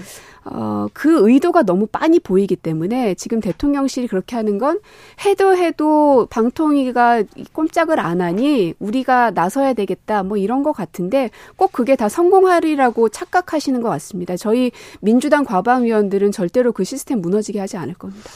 네. 지난 총선에서 광진에서 오세훈 시장을 꺾었어요. 네. 그렇죠. 근데 이번 총선에서는 한동훈 장관 어 자신 있으면 우리 지역구로 와라 이렇게 총선 맞대결 하자 이런 얘기 하시던데. 아유 그거는 제가 먼저 얘기한 건 아니고요. 아 그래요? 예 진행자께서 네. 만약에 한동훈 장관이 광진을에 온다고 하면 네? 어떻게 할 거냐라고 물으시길래 네. 뭐 오면 환영이지요. 아 그렇게 얘기했군요. 한 겁니다. 네. 예. 한동훈 장관이 총선에 나올 것 같지요? 정치는 무조건 한다고 봅니다. 정치는 한다. 네. 아무튼 맞대결도 자신이 있다 이렇게. 어떤 사람이 오든 저희 광진 을 지역에 있는 주민들과 힘을 합친다면 못 이겨낼 사람이 없을 거라는 생각이 들고 다만 이제 한동훈 장관께서 소위 말하는 강남 3구 서초 뭐 이런데 네. 그런 곳으로 가시지는 않을 거라고 생각합니다. 아 그렇습니까? 예, 쉬운 데는 안 가시겠죠. 저 경쟁자였던 오세훈 시장은 광진 을에서 고민정한테 패배하고 지금 서울시장이 됐습니다. 서울시는 잘 이끌고 있는 것 같아 보입니까? 아, 그, 저는 거기 동의가 되지 않습니다. 왜냐하면 TBS에 대한 판단도 그렇고요. 네. 어, 별로, 글쎄요, 저는 오세훈 시장님이 되게 합리적으로 이끌 거라고 생각을 했는데, 최근 발언들이 되게 강해졌어요. 예. 전장현을 향한 발언도 좀 네. 그렇고요. 사회적 약자가 아니다. 예. 그래서, 어, 윤석열 대통령, 윤심을 얻기 위한 경쟁이 시장도 흔드는구나. 네. 그래서 조금 안타깝기는 합니다. 네. 예. 여기까지 들을까요? 네. 더불어민주당 고민정 최고위원과 말씀 나눴습니다. 네, 고맙습니다. 정치 피로, 사건 사고로 인한 피로, 고달픈 일상에서 오는 피로. 오늘 시사하셨습니까? 경험해 보세요. 들은 날과 안 들은 날의 차이. 여러분의 피로를 날려줄 저녁 한 끼 시사. 추진우 라이브.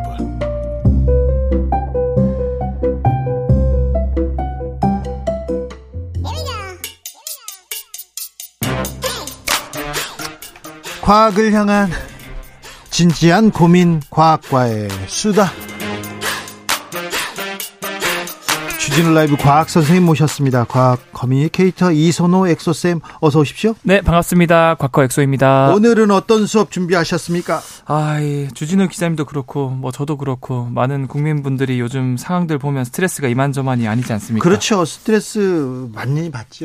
네, 그래서 저는 머리가 막 하얗게 아, 네. 또 이렇게 하얀 머리가 한두 개씩 보이시는데 한두 개가 아니라 저는 다 머리가 하얘요. 그래서 염색을 한 거예요. 아, 하신 거구나. 그랬더니 또 아, 왜 염색을 해 가지고 또 염색 스트레스를 받는지 네. 또 스트레스에 또 빠졌습니다. 최근에도 또 많은 스트레스 받으셨는지 또 뿌리부터 또 하얀 지금 아니, 다, 머리가 다, 다, 다, 그런데요. 네. 의사 선생님도 그렇고 전문가들이 네. 아우 스트레스가 만병의 근원이에요. 스트레스 받지 마세요. 그러는데 아니 스트레스를 받지 말라고 해서 안 받습니까? 그렇죠. 받을 수밖에 없죠. 그렇죠. 네. 그래서 오늘은 제가 이 스트레스를 받을 수밖에 없는 상황에서 어떻게 안 받아. 아, 네. 하지만 이거를 받음에도 불구하고 오히려 더 건강해질 수 있는 과학을 가, 지고 왔거든요. 아이고, 네. 이거 어, 건강 건강으로 가는 가장 중요한 길인데요. 네, 그래서 네. 피할 수 없다면 즐겨라는 말이 있는 것처럼 네. 일단은 왜 스트레스가 만병의 근원일까? 어, 우리가 스트레스를 받으면 뭐 뼈가 부러지는 것도 아니고. 어, 그런데 왜 스트레스 받는 걸로 막 병이 생기고 막 뭐 골병이 생기고 이러 이러냐? 그렇죠. 사실 우리가 스트레스를 받으면 교감신경이라는 게 활성화되는데 쉽게 생각해서 스트레스 받으면 이제 심박수가 올라가고 근육으로 막 혈액이 혈액이 많이 공급되고 어 그래서 막 순간적으로 강한 힘을 낼 수 있는 몸으로 바뀌거든요. 스트레스를 받을 때마다. 그래요? 네. 이런 반응을 쉽게 말하면 이제 싸움 도망 반응이라 그러는데 한마디로 이제 스트레스 받는 상황을 이제 회피하기 위해 도망을 가기 위해 몸이 준비를 하거나 아, 예. 또는 그 상황을 극복하기 위해 이제 싸우기 위해 몸이 준비를 하는 거라서 네. 스트레스를 받을 때 싸움 도망 반응이라고 해요. 아, 예, 이해됐어요. 여기까지는요. 네. 그런데 보통 우리 조상들은 너무 연약한 몸을 가지고 있다 보니까 뭐 사자든 호랑이든 언제 우리를 덮칠지 몰라서 갑자기 스트레스를 받는 상황이면 순간적으로 엄청난 에너지를 폭발적으로 써서 주로 도망치게끔 진화가 되었어요. 네. 아무튼 이렇게 스트레스를 받으면 우리 몸에서 이제 코티솔이라는 스트레스 호르몬이 나오는데 어, 이게 혈압을 높여주고 결국 혈압이 높아지면 혈관벽에 무리를 져서 심혈관 질환으로 이어지기도 하고 그리고 막 호흡이 가빠지면은 또 우리 몸에 피로를 유발하는 젖산이 쌓이거든요. 네. 그런 것 때문에 우리가 스트레스를 많이 받으면 금방 지치고 집에 가고 싶고 막 자고 싶은 거예요. 아 스트레스 받으면 또 여, 러 면역력도 떨어지고 네네, 대상포진 왔다 이런 얘기도 하고요. 아프다 감기도 걸린다 이렇게 얘기하는데. 네. 근데요 싸움 준비라 가끔 이렇게 네. 긴장된 상태에서 네.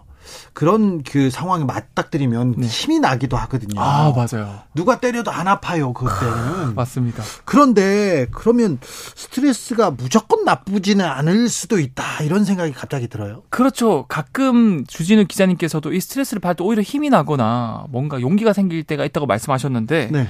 사실 이 우리 몸에서 분비되는 건데 우리 몸을 망치기 위해서 우리가 스스로 이런 스트레스를 유발하는 호르몬을 만드는 건 아니라는 거거든요. 그러니까 뭘 보호하기 위해서 지금 뭐가 나왔을 텐데 그런 생각도 해봐요. 맞아요. 사실 이 스트레스가 오히려 건강에 도움이 된다는 결과들도 많은데 네. 우리가 사실 큰 결심을 하거나 네. 또는 용기를 내거나 또는 이제 설레는 상대를 만났을 때도 이 스트레스를 받았을 때랑 비슷한 호르몬들이 나온다라는 거죠. 아 그래요? 네. 그렇다고 우리가 용기를 낼 때나 설렐 때 몸이 나빠진다고 하진 않잖아요. 많죠, 아니죠. 그래서 최근에는 이런 재밌는 연구 결과들이 있는데 그래서 이제 스트레스로 인해 나오는 호르몬 그 자체보다는 네. 스트레스를 받는 상황에서 우리가 어떤 마음을 먹냐에 따라서 건강이 좌우된다라는 거예요. 그래요. 마음먹기에 달려, 달려 있습니까? 마음먹기에 달려 있다라는 건데. 네. 아까 제가 스트레스를 받으면 우리 몸에서 나오는 반응이 싸움 또는 도망 반응이라고 했잖아요. 네. 그런데 대부분은 도망을 선택한다라는 거예요. 네. 스트레스가 몸에 나쁘다라고 생각하니까 회피하고 도망가고 아, 숨으려 그렇죠. 그러고. 도망 말고 스트레스에 전면적으로 대응하는 싸움 반응으로 우리가 마인드를 장착하면 이런 걸 이제 유 스트레스라 그러는데 오히려 스트레스가 우리 몸 그리고 우리 마인, 마인드를 더 건강하게 해줄 수 있다는 연구, 연구 결과들이 쏟아져 나오고 반대로 스트레스는 우리 몸에 너무 안 좋아라는 잘못된 인식이 오히려 우리 몸을 더 안 좋게 악화시킨다는 거죠. 네. 우크라님께서 욕심을 버리면 스트레스가 사라집니다. 이게 맞습니까? 아, 뭐 사실 뭐 욕심을 버리는 게 이게 가능합니까? 무소유가 참 되기가 어렵죠. 네. 네. 그래서 욕심을 가진 분들이 대부분들이라서 네. 작은 욕심부터 큰 욕심까지. 네. 그래서 스트레스는 받을 수밖에 없지만 많은 연구 결과들을 보니까 이 스트레스 자체라기보다는 그걸 우리가 어떻게 생각하냐에 따라서 네. 오히려 더 건강해질 수 있다라는 결과들이 많습니다. 클라라님께서 엑소 선생님 보니까 스트레스가 줄어들어요. 좀 자주 나와주세요. 이렇게 네. 얘기하는데 어, 그렇겠죠. 자기가 좋아하는 사람들 보면 네. 어, 0328님께서 역도 선수들 경기 직전에 막 어떤 그 액체 이렇게 냄새 맡고 갑니다. 아, 네, 맞아요. 강한 암모니아 냄새 맡는 거라는데 네. 이것도 조금 스트레스에 도, 움이 됩니까? 그렇죠. 어떻게 보면 이런 걸 맡음으로써 교감 신경을 활성화시켜줘서 심박수를 늘리고 네. 그래서 순간적으로 폭발적인 에너지를 쓸 수 있게 해주는 건데 네. 중요한 거는 진짜로 연구 결과 중에서 미국에서 예? 3만 명이나 되는 인구를 8년간 추적해봤거든요. 해봤더니 그랬더니 실제로 스트레스 8년 동안 스트레스를 많이 받았다고 생각했던 사람은 스트레스를 받지 않았다고 말한 사람들에 비해 사망률이 43%나 높았는데 어 이거 유의미한 기, 어, 결과네요. 중요한 거는 이 스트레스를 많이 받았다고 사망률이 올라간 사람들은 추가 설문을 하나 더 한 사람들이었어요. 예? 바로 이 스트레스가 몸에 나쁘다라는 인식을 가진 사람들이었던 거예요. 아, 그래요? 스트레스라는 게 있어. 그냥, 그냥 뭐, 그냥 그런 애가 있어 이렇게 생각하면 그나마 덜 영향을 받는데 아, 스트레스가 몸에 나쁜데 어우 스트레스 나 너무 많이 받아 아이고 너무 많이 받아 그러면은 이게 건강에 악영이 맞아요 사망률이 43% 올라갔고 네. 그러면은 주 기자님께서는 네. 스트레스를 받는데 오히려 나는 이 스트레스가 긍정적이야라고 생각한 집단도 있을 거 아니에요. 예. 그분들은 사망률이 어땠을 것 같아요? 어때요? 그분들은 오히려 스트레스를 받지 않았다라고 생각하는 사람들보다 사망률이 낮았다 그래요. 네. 그러니까 결국 우리가 스트레스를 받는 상황에서 오히려 긍정적으로 생각을 했을 때 네. 사망률이 올라가기는커녕 스트레스를 받는 상황에도 불구하고 사망률이 오히려 안 받는 사람보다 더 내려갈 수 있다는 네. 거죠. 그래서 이게 참 마인드 세팅이 중요하다. 마음이 중요하네요. 맞습니다. 2081님께서 원효대사님 해골물 떠오릅니다. 얘기합니다. 정확합니다. 네. 그런데요. 네. 아이고, 모든 일을 뭐 다쳤어. 다쳤는데 네. 이만하면 다행이다 이런 사람이 있고 아이 나만 이렇게 다쳐. 이렇게 나만 사고가 오는 거야. 불행은 왜 나만 쫓아다니 이럴 때가 있어요. 맞아요. 그리고 그런 시기도 있고. 네. 그다 마음이 이렇게 결정한다. 생각이 중요하다. 다, 다 좋아요. 네. 그런데 이, 이 생각해 보자고. 노동과 운동의 차이. 아. 자, 똑같이 힘을 쓰는 거예요. 그렇죠, 그렇죠. 그런데 노동은 힘들어요. 네. 골병도 들고. 골병 들고 네. 맞죠. 운동도 힘들지만 어 이건 건강해. 어 이건 또또 또 나를 건강하게 만들어 줘. 오히려 건강해지죠. 건강해지잖아요. 네. 똑같은 힘 쓰는 일 아닙니까? 그렇죠. 어, 그 운동하면서도 같이 어, 돈 내고 욕 먹고 그렇죠. 혼나고 그렇잖아요. 네. 이것도 인식의 차인가요? 아, 이거 굉장히 quality가 높은 질문이신데 네. 이것도 같은 스트레스 받는 상황에서 운동은 자기가 몸에 좋다라고 긍정적으로 생각해서 건강해지는 거고요. 예. 노동은 내가 이게 몸에 안 좋다라고 안 좋은 스트레스라고 생각을 해서 골병이 된다는 결과가 나왔어요. 왜 그러냐면 진짜요? 네. 여러분도 그래서 집에 설거지하거나 방 닦을 때 마인드를 조금만 다르게 하시면 이게 운동 효과를 낼 수 있거든요. 아, 네. 이거 PT다. 네. 그래서 이게 뭐냐면 많은 제가 아까 말씀드렸잖아요. 스트레스를 받을 때는 도망 또는 싸움 반응이라고. 예. 노동을 할 때는 도망 반응을 주로 한대요. 네. 운동을 할 때는 싸움 반응을 주로 한대요, 사람들이. 예. 그래서 보통 회피 반응을 하는, 하면은 그게 무슨 말이냐면 최대한 내가 무의식적으로 몸을 편하게 쓰려고 자세를 고쳐 잡아요. 예. 무언가 일을 할 때 우리 몸이 편하다. 이게 무슨 뜻이냐면 근육은 최대한 덜 쓰고 그 하중을 최대한 뼈랑 인대에 전가하는 행위거든요. 아, 그래요? 우리가 그래서 자세를 삐딱하면 편해, 편해지는 것도 네. 근육한테 에너지를 덜 쓰게 하고 그 힘을 다 뼈에게 전가해서 척추가 휘고 디스크가 오는 거예요. 예. 아무튼 노동과 운동은 한 끗 차이라는 게 결국 노동하는 분들도 이게 아 하기 싫은 일이다 노동이다가 아니라 운동이다라고 생각하면은 편한 자세를 하려고 하는 게 아니고 오히려 근육을 많이 써서 이제 근육량이 늘어나고 건강해질 수 있다. 아, 그래요? 네. 관련 조사도 있습니까? 관련 연구도 있습니다. 예. 스탠퍼드 연구진이 네. 정말 운동량이 많은 그 호텔의 청소부들 있잖아요. 아, 그분들 일 많이 하죠. 매트리스 가, 갈아 끼고 단시간 내에 막 네. 쓰레기 비우고 운동량을 계산해 봤더니 실제로 테니스 선수 있잖아요. 네. 웨이트 트레이닝 하는 분이나 테니스 선수랑 칼로리 소모량이 맞먹는 정도라 그랬어요. 그러면 근육도 생기고 막 그, 그분들 건강하고 그래야 되는데. 그래야 되는데 건강 검진을 해 봤더니 테니스 선수나 웨이트 트레이닝 하는 선수랑 비슷한 것도 아니고 아예 오히려 굉장히 골다공증이라던가 디스크라던가 그 그냥 골병이 드는 거예요. 예. 그래서 이분들이 아 이분도 이제 mind setting을 해줘야 되겠다. 연구진들이 뭐 매트리스 갈아 끼울 때는 이 정도의 칼로리가 소모됩니다. 쓰레기 비울 때 이 정도 칼로리가 소모됩니다. 이거 운동이에요?라고 알려주고 체크리스트를 줬거든요. 네. 한 달 뒤에 예. 비교군 그런 체크리스트를 안 준 그 호텔 청소부랑 비교를 했을 때 월등히 체지방이 감소하고 근육량이 증가했다 그래요. 아, 정말요? 네. 어, 그러니까 집에서 이제 가사 노동 하시는 분들 네. 그 어머님들 막 이렇게 반찬 준비하고 그러 이거 운동이야. 나 서서 이렇게 어 서서 운동하는 거야. 이거 어 몸에 좋아, 건강에 좋아, 이렇게 근육에 좋아 이렇게 생각해야 됩니다. 그렇죠. 이왕 하는 거 어차피 해야 될 거면은 네. 어, 아, 하기 싫어 노동하면 이게 골병이거든요. 네. 근데 한 번이라도 아 이거 그냥 운동이다. 이, 어, 이왕 하는 거 나 PT 할 시간에 이거 운동한다 생각하자 하면은 오히려 나빠지는 게 아니고 건강에 좋아질 수 있으니까 네. 여러분들도 이 싸움 도망 반응해서 도망만 치지 마시고 스트레스 네. 반응해서 싸움으로 스트레스를 이겨내시기를 부탁드립니다. 오사공원님 저는 얼마 전부터 설거지를 할 때요 천천히 하는 습관을 들였습니다. 그랬더니 팔목도 덜 아프고요 어깨도 덜 뭉쳐서 설거지에 대한 스트레스가 줄어든 걸 느꼈어요. 아 이거 생각 그렇다고 해서 네. 집에 있는 분들한테 막 설거지를 더 열심히 해 몸에도 좋아 이렇게 얘기하면 등짝 맞죠. 아, 그쵸, 그쵸. 네. 어쩔 수 없는 상황에서는 좀 긍정적으로 생각하자. 자 귀여운 연님께서 아, 내일부터 웃으면서 일을 해야 되겠네요. 그러니까요 일하면서 앉아 있는 것도 이거 운동이다 몸에 좋다 이렇게 생각해야 되겠습니다. 맞습니다. 자 과학 커뮤니케이터 에- 이선호 엑소쌤이었습니다. 감사합니다. 네, 감사합니다. 교통정보센터 다녀올게요. 김민희 씨.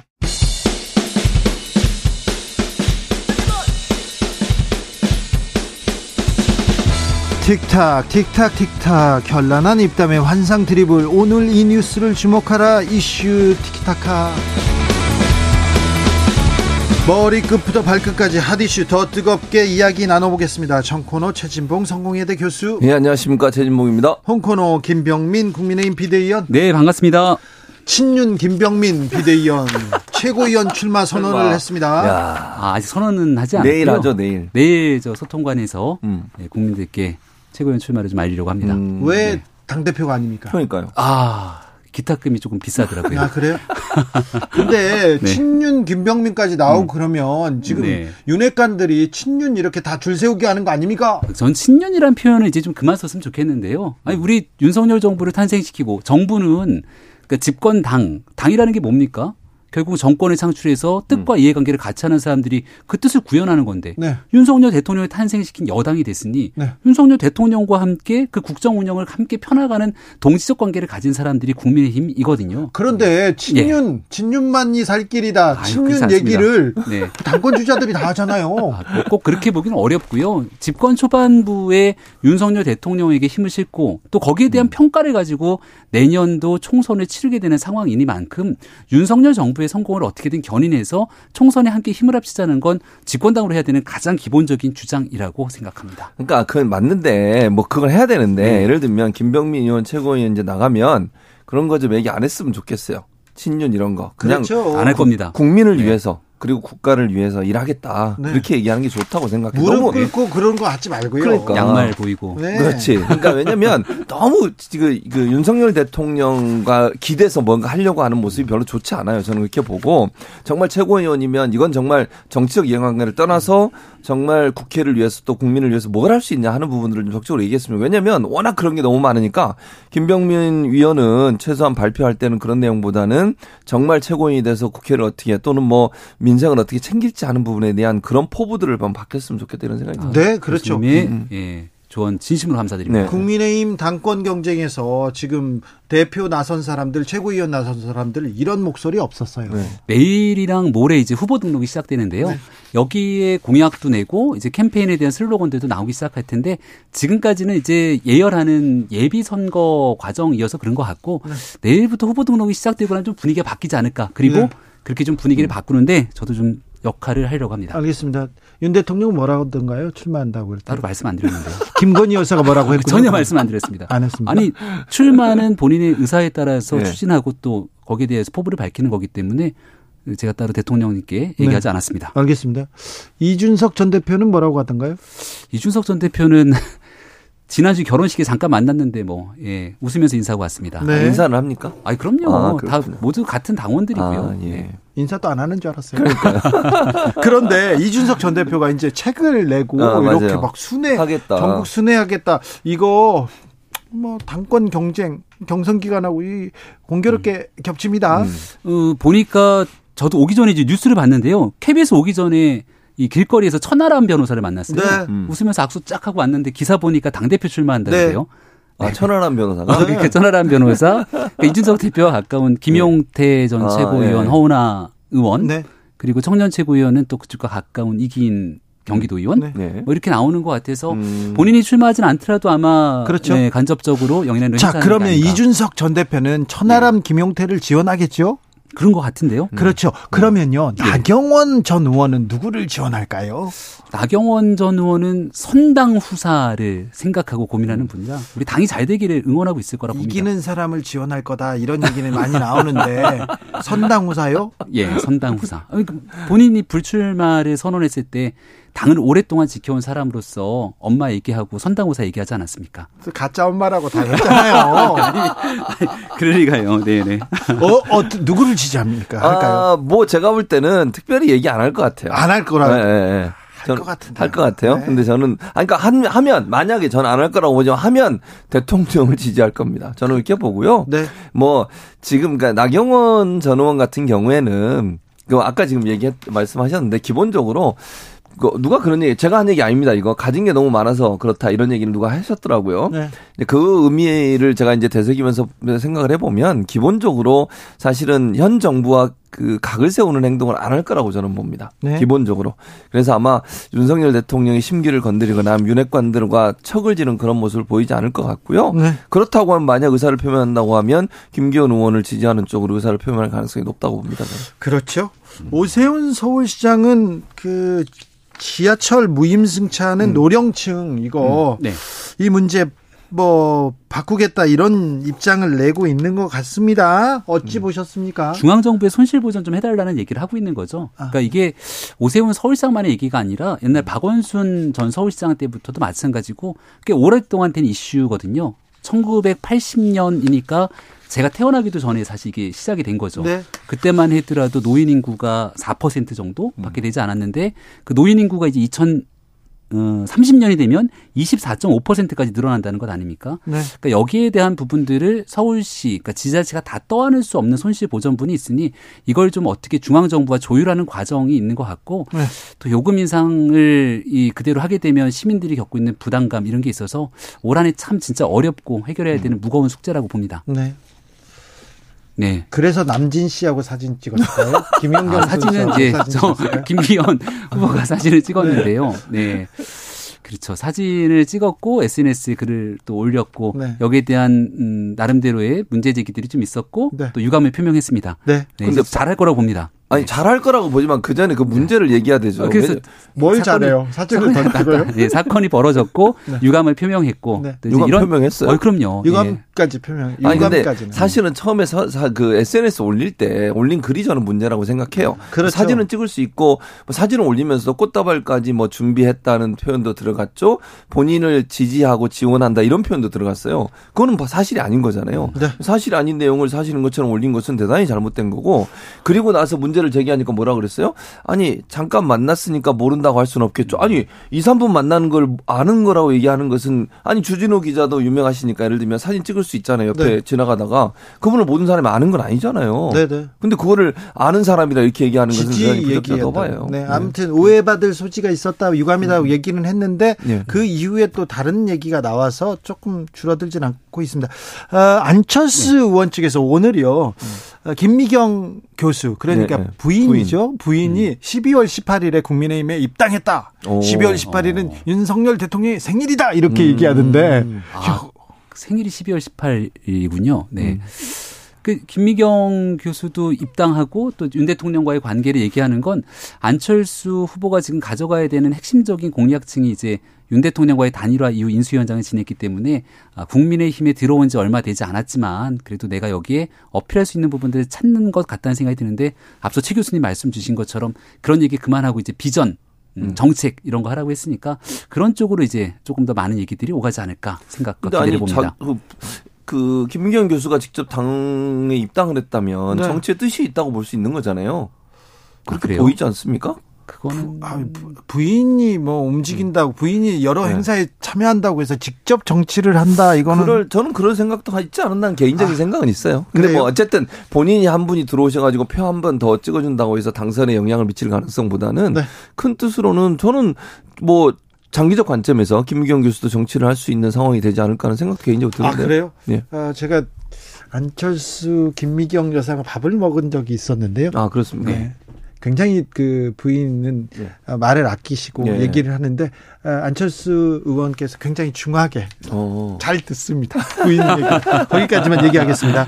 네. 민주당에서는 김건희 여사 주가 조작 의혹과 관련해서 특검 도입 필요하다 하면서 TF팀을 공식 출범했습니다. 그리고 4일입니다. 토요일에서는 대국민 보고대회도 엽니다. 민주당의 행보 어떻게 보십니까? 아, 저는 당연히 해야 된다고 봐요. 왜냐하면 김건희 여사 관련해서는 지금 이재명 대표 관련 수사가 계속되고 있고 여러 가지 네. 얘기들이 나오고 있지 않습니까? 뭐 전방위적으로 뭐 성남 FC, 대장동 그리고 이제 쌍방울까지, 쌍방울까지 계속 나와요? 지금 수사를 하고 있는 상황인데 대선 과정에서 이쪽 얘기만 나온 게 아니에요. 이재명 대표 관련해서 그런 의혹들이 있었다고 하면 반대편은 김건희 여사에 대해서는 주가 조작 관련된 논란이 있었고 그 주가 조작 관련된 논란과 최근의 재판과 연관해 새로 새로운 사실들도 나오고 있잖아요. 네. 이런 사실이 나오고 있음에도 불구하고 섬- 조사를 안 하고 있는 것은 형평성 문제에서 문제가 있다고 저는 봅니다. 그래서 검찰이 이 부분에 대한 최소한 최근에 나온 새로운 내, 내용에 대한 확인을 필요, 필요에 의해서라도 저는 조사를 해야 된다고 봐요.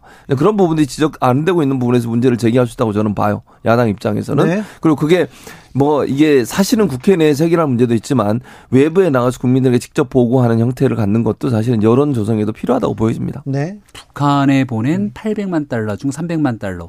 북한 돈이 나오고 나서 이재명 대표가 검찰의 신작 소설 뭐 얘기를 했는데 네. 거기에 대한 뭐 사진들까지 다 줄줄이 지금 나오고 있는 상황 아닙니까? 문제가 심각하다고 판단했는지 민주당 이재명 대표를 향한 사법 리스크가 좀 번지고 커지게 되면 꼭 깔때기처럼 결국 김건희 여사를 끌어들이는 모습들이 계속 반복되거든요. 근데 여기에 대해서 장외 투쟁도 하고 하겠다고 지금 얘기를 하고 있고요. 민주당이 단일 대우를 형성하는 모습을 보이려고 노력하고 있는데 결과적으로 민생을 챙기겠다고 말은 하지만 실질적인 민주당의 발을 보면 민생보다는 이재명 대표 지키기에 가 있는 게 아니냐. 그래서 조금 전 우리 나오기 전에 고민정 최고위원도 나왔더라고요. 네. 또한 언론 보도를 보니까 만약에 검찰이 구속영장을 치면 여기에 대해서 단일 대우로 그냥 부결되지는 않을 것 같은 메시지를 내더라고요. 그래서 그런 모습들 때문에 더더군다나 수사를 받고 조사를 받는 이재명 대표 딱 그 시점에 맞춰서 다 같이 단일 대우를 결성할 수 있는 이벤트들을 자꾸 벌이려는 것 아니냐 이런 우구심들이 짙어만 지죠. 네, 그건 아니에요. 왜냐하면 쌍방울 문제 나오기 전에 이미 김건희여서 특검에서 얘기를 계속 했었고요. 언제 실행할 거냐의 문제였지 특검 문제는 계속 주장을 했었어요. 이거는 정권 출범하면서부터 계속되어 온 주장이고 지금도 진행형이라고 생각해요. 왜냐하면 김건희 특검에 대해서 국민의힘 반대하고 있고 대통령의 거부권 행사가 거의 확실되고 있는 상황에서 이건 언제 실행할 거냐 문제만 남아 있었던 것이고 계속 진행이 돼 왔기 때문에 이게 뭐 수사가 진행되고 이재명 대표에 대한 여러 가지 얘기가 나왔으니까 그랬다. 이건 선우가 맞지 않다고 저는 보고요. 네. 저는 뭐 그 민주당 입장에서 이런 공평하지 않고 형평성이 없는 검찰 수사에 대해서 국민에게 알릴 필요가 있다는 거죠. 왜냐면 아까 제가 말씀드린 것처럼 정말 양쪽이 다 의혹이 있어서 두 가지 의혹에 대해서 논란이 있었는데 왜 한쪽은 열심히 수사를 하면서 다른 한쪽은 수사를 안 하는 안 하는 거예요.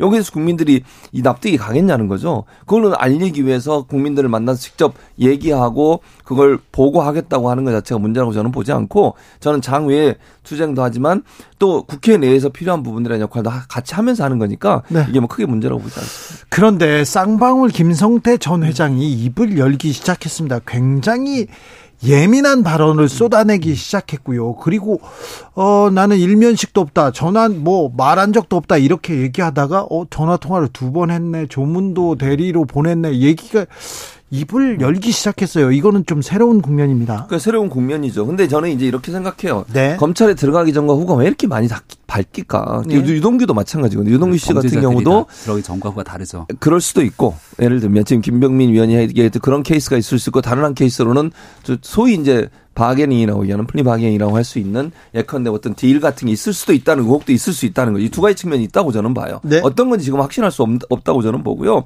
그래서 그런 부분이 전혀 배제될 수 없는 상황에서 왜 검찰 수사관 구속돼서 수사를 받으면 사람이 말이 바뀔까? 그 부분도 논란이 될 수밖에 없다. 그러면 김성태 회장이 들어가기 전부터 이렇게 얘기를 했어야죠. 왜 얘기를 안 하고 있다가 이제 들어가서 그런 얘기를 하는지도 의가 의문이 생기고 또 하나는 이런 구체적인 내용들이 어떻게 언론에 이렇게 실시간으로 보도되는지도 대단히 의문스러워요.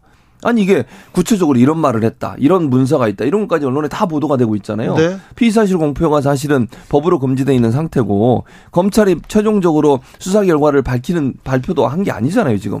이런 상황에 수사 내용이 이렇게 흘러나와도 되는 건지. 왜냐면 이렇게 흘러나오게 되면 언론의 보도를 통해서 국민들은 선입견을 갖게 돼요. 그렇죠. 어떤 사실에 대해서 네. 반대 의견이 제시되지 않은 상태에서 검찰의 수사 내용과 조사 내용만 밝혀지는 것은 대단히 부적절하다 이렇게 봅니다. 민주당에서 김건희 여사를 얘기하고 피 피의사실 공표를 얘기할 때가 되면 아 상황이 진짜 심각하구나.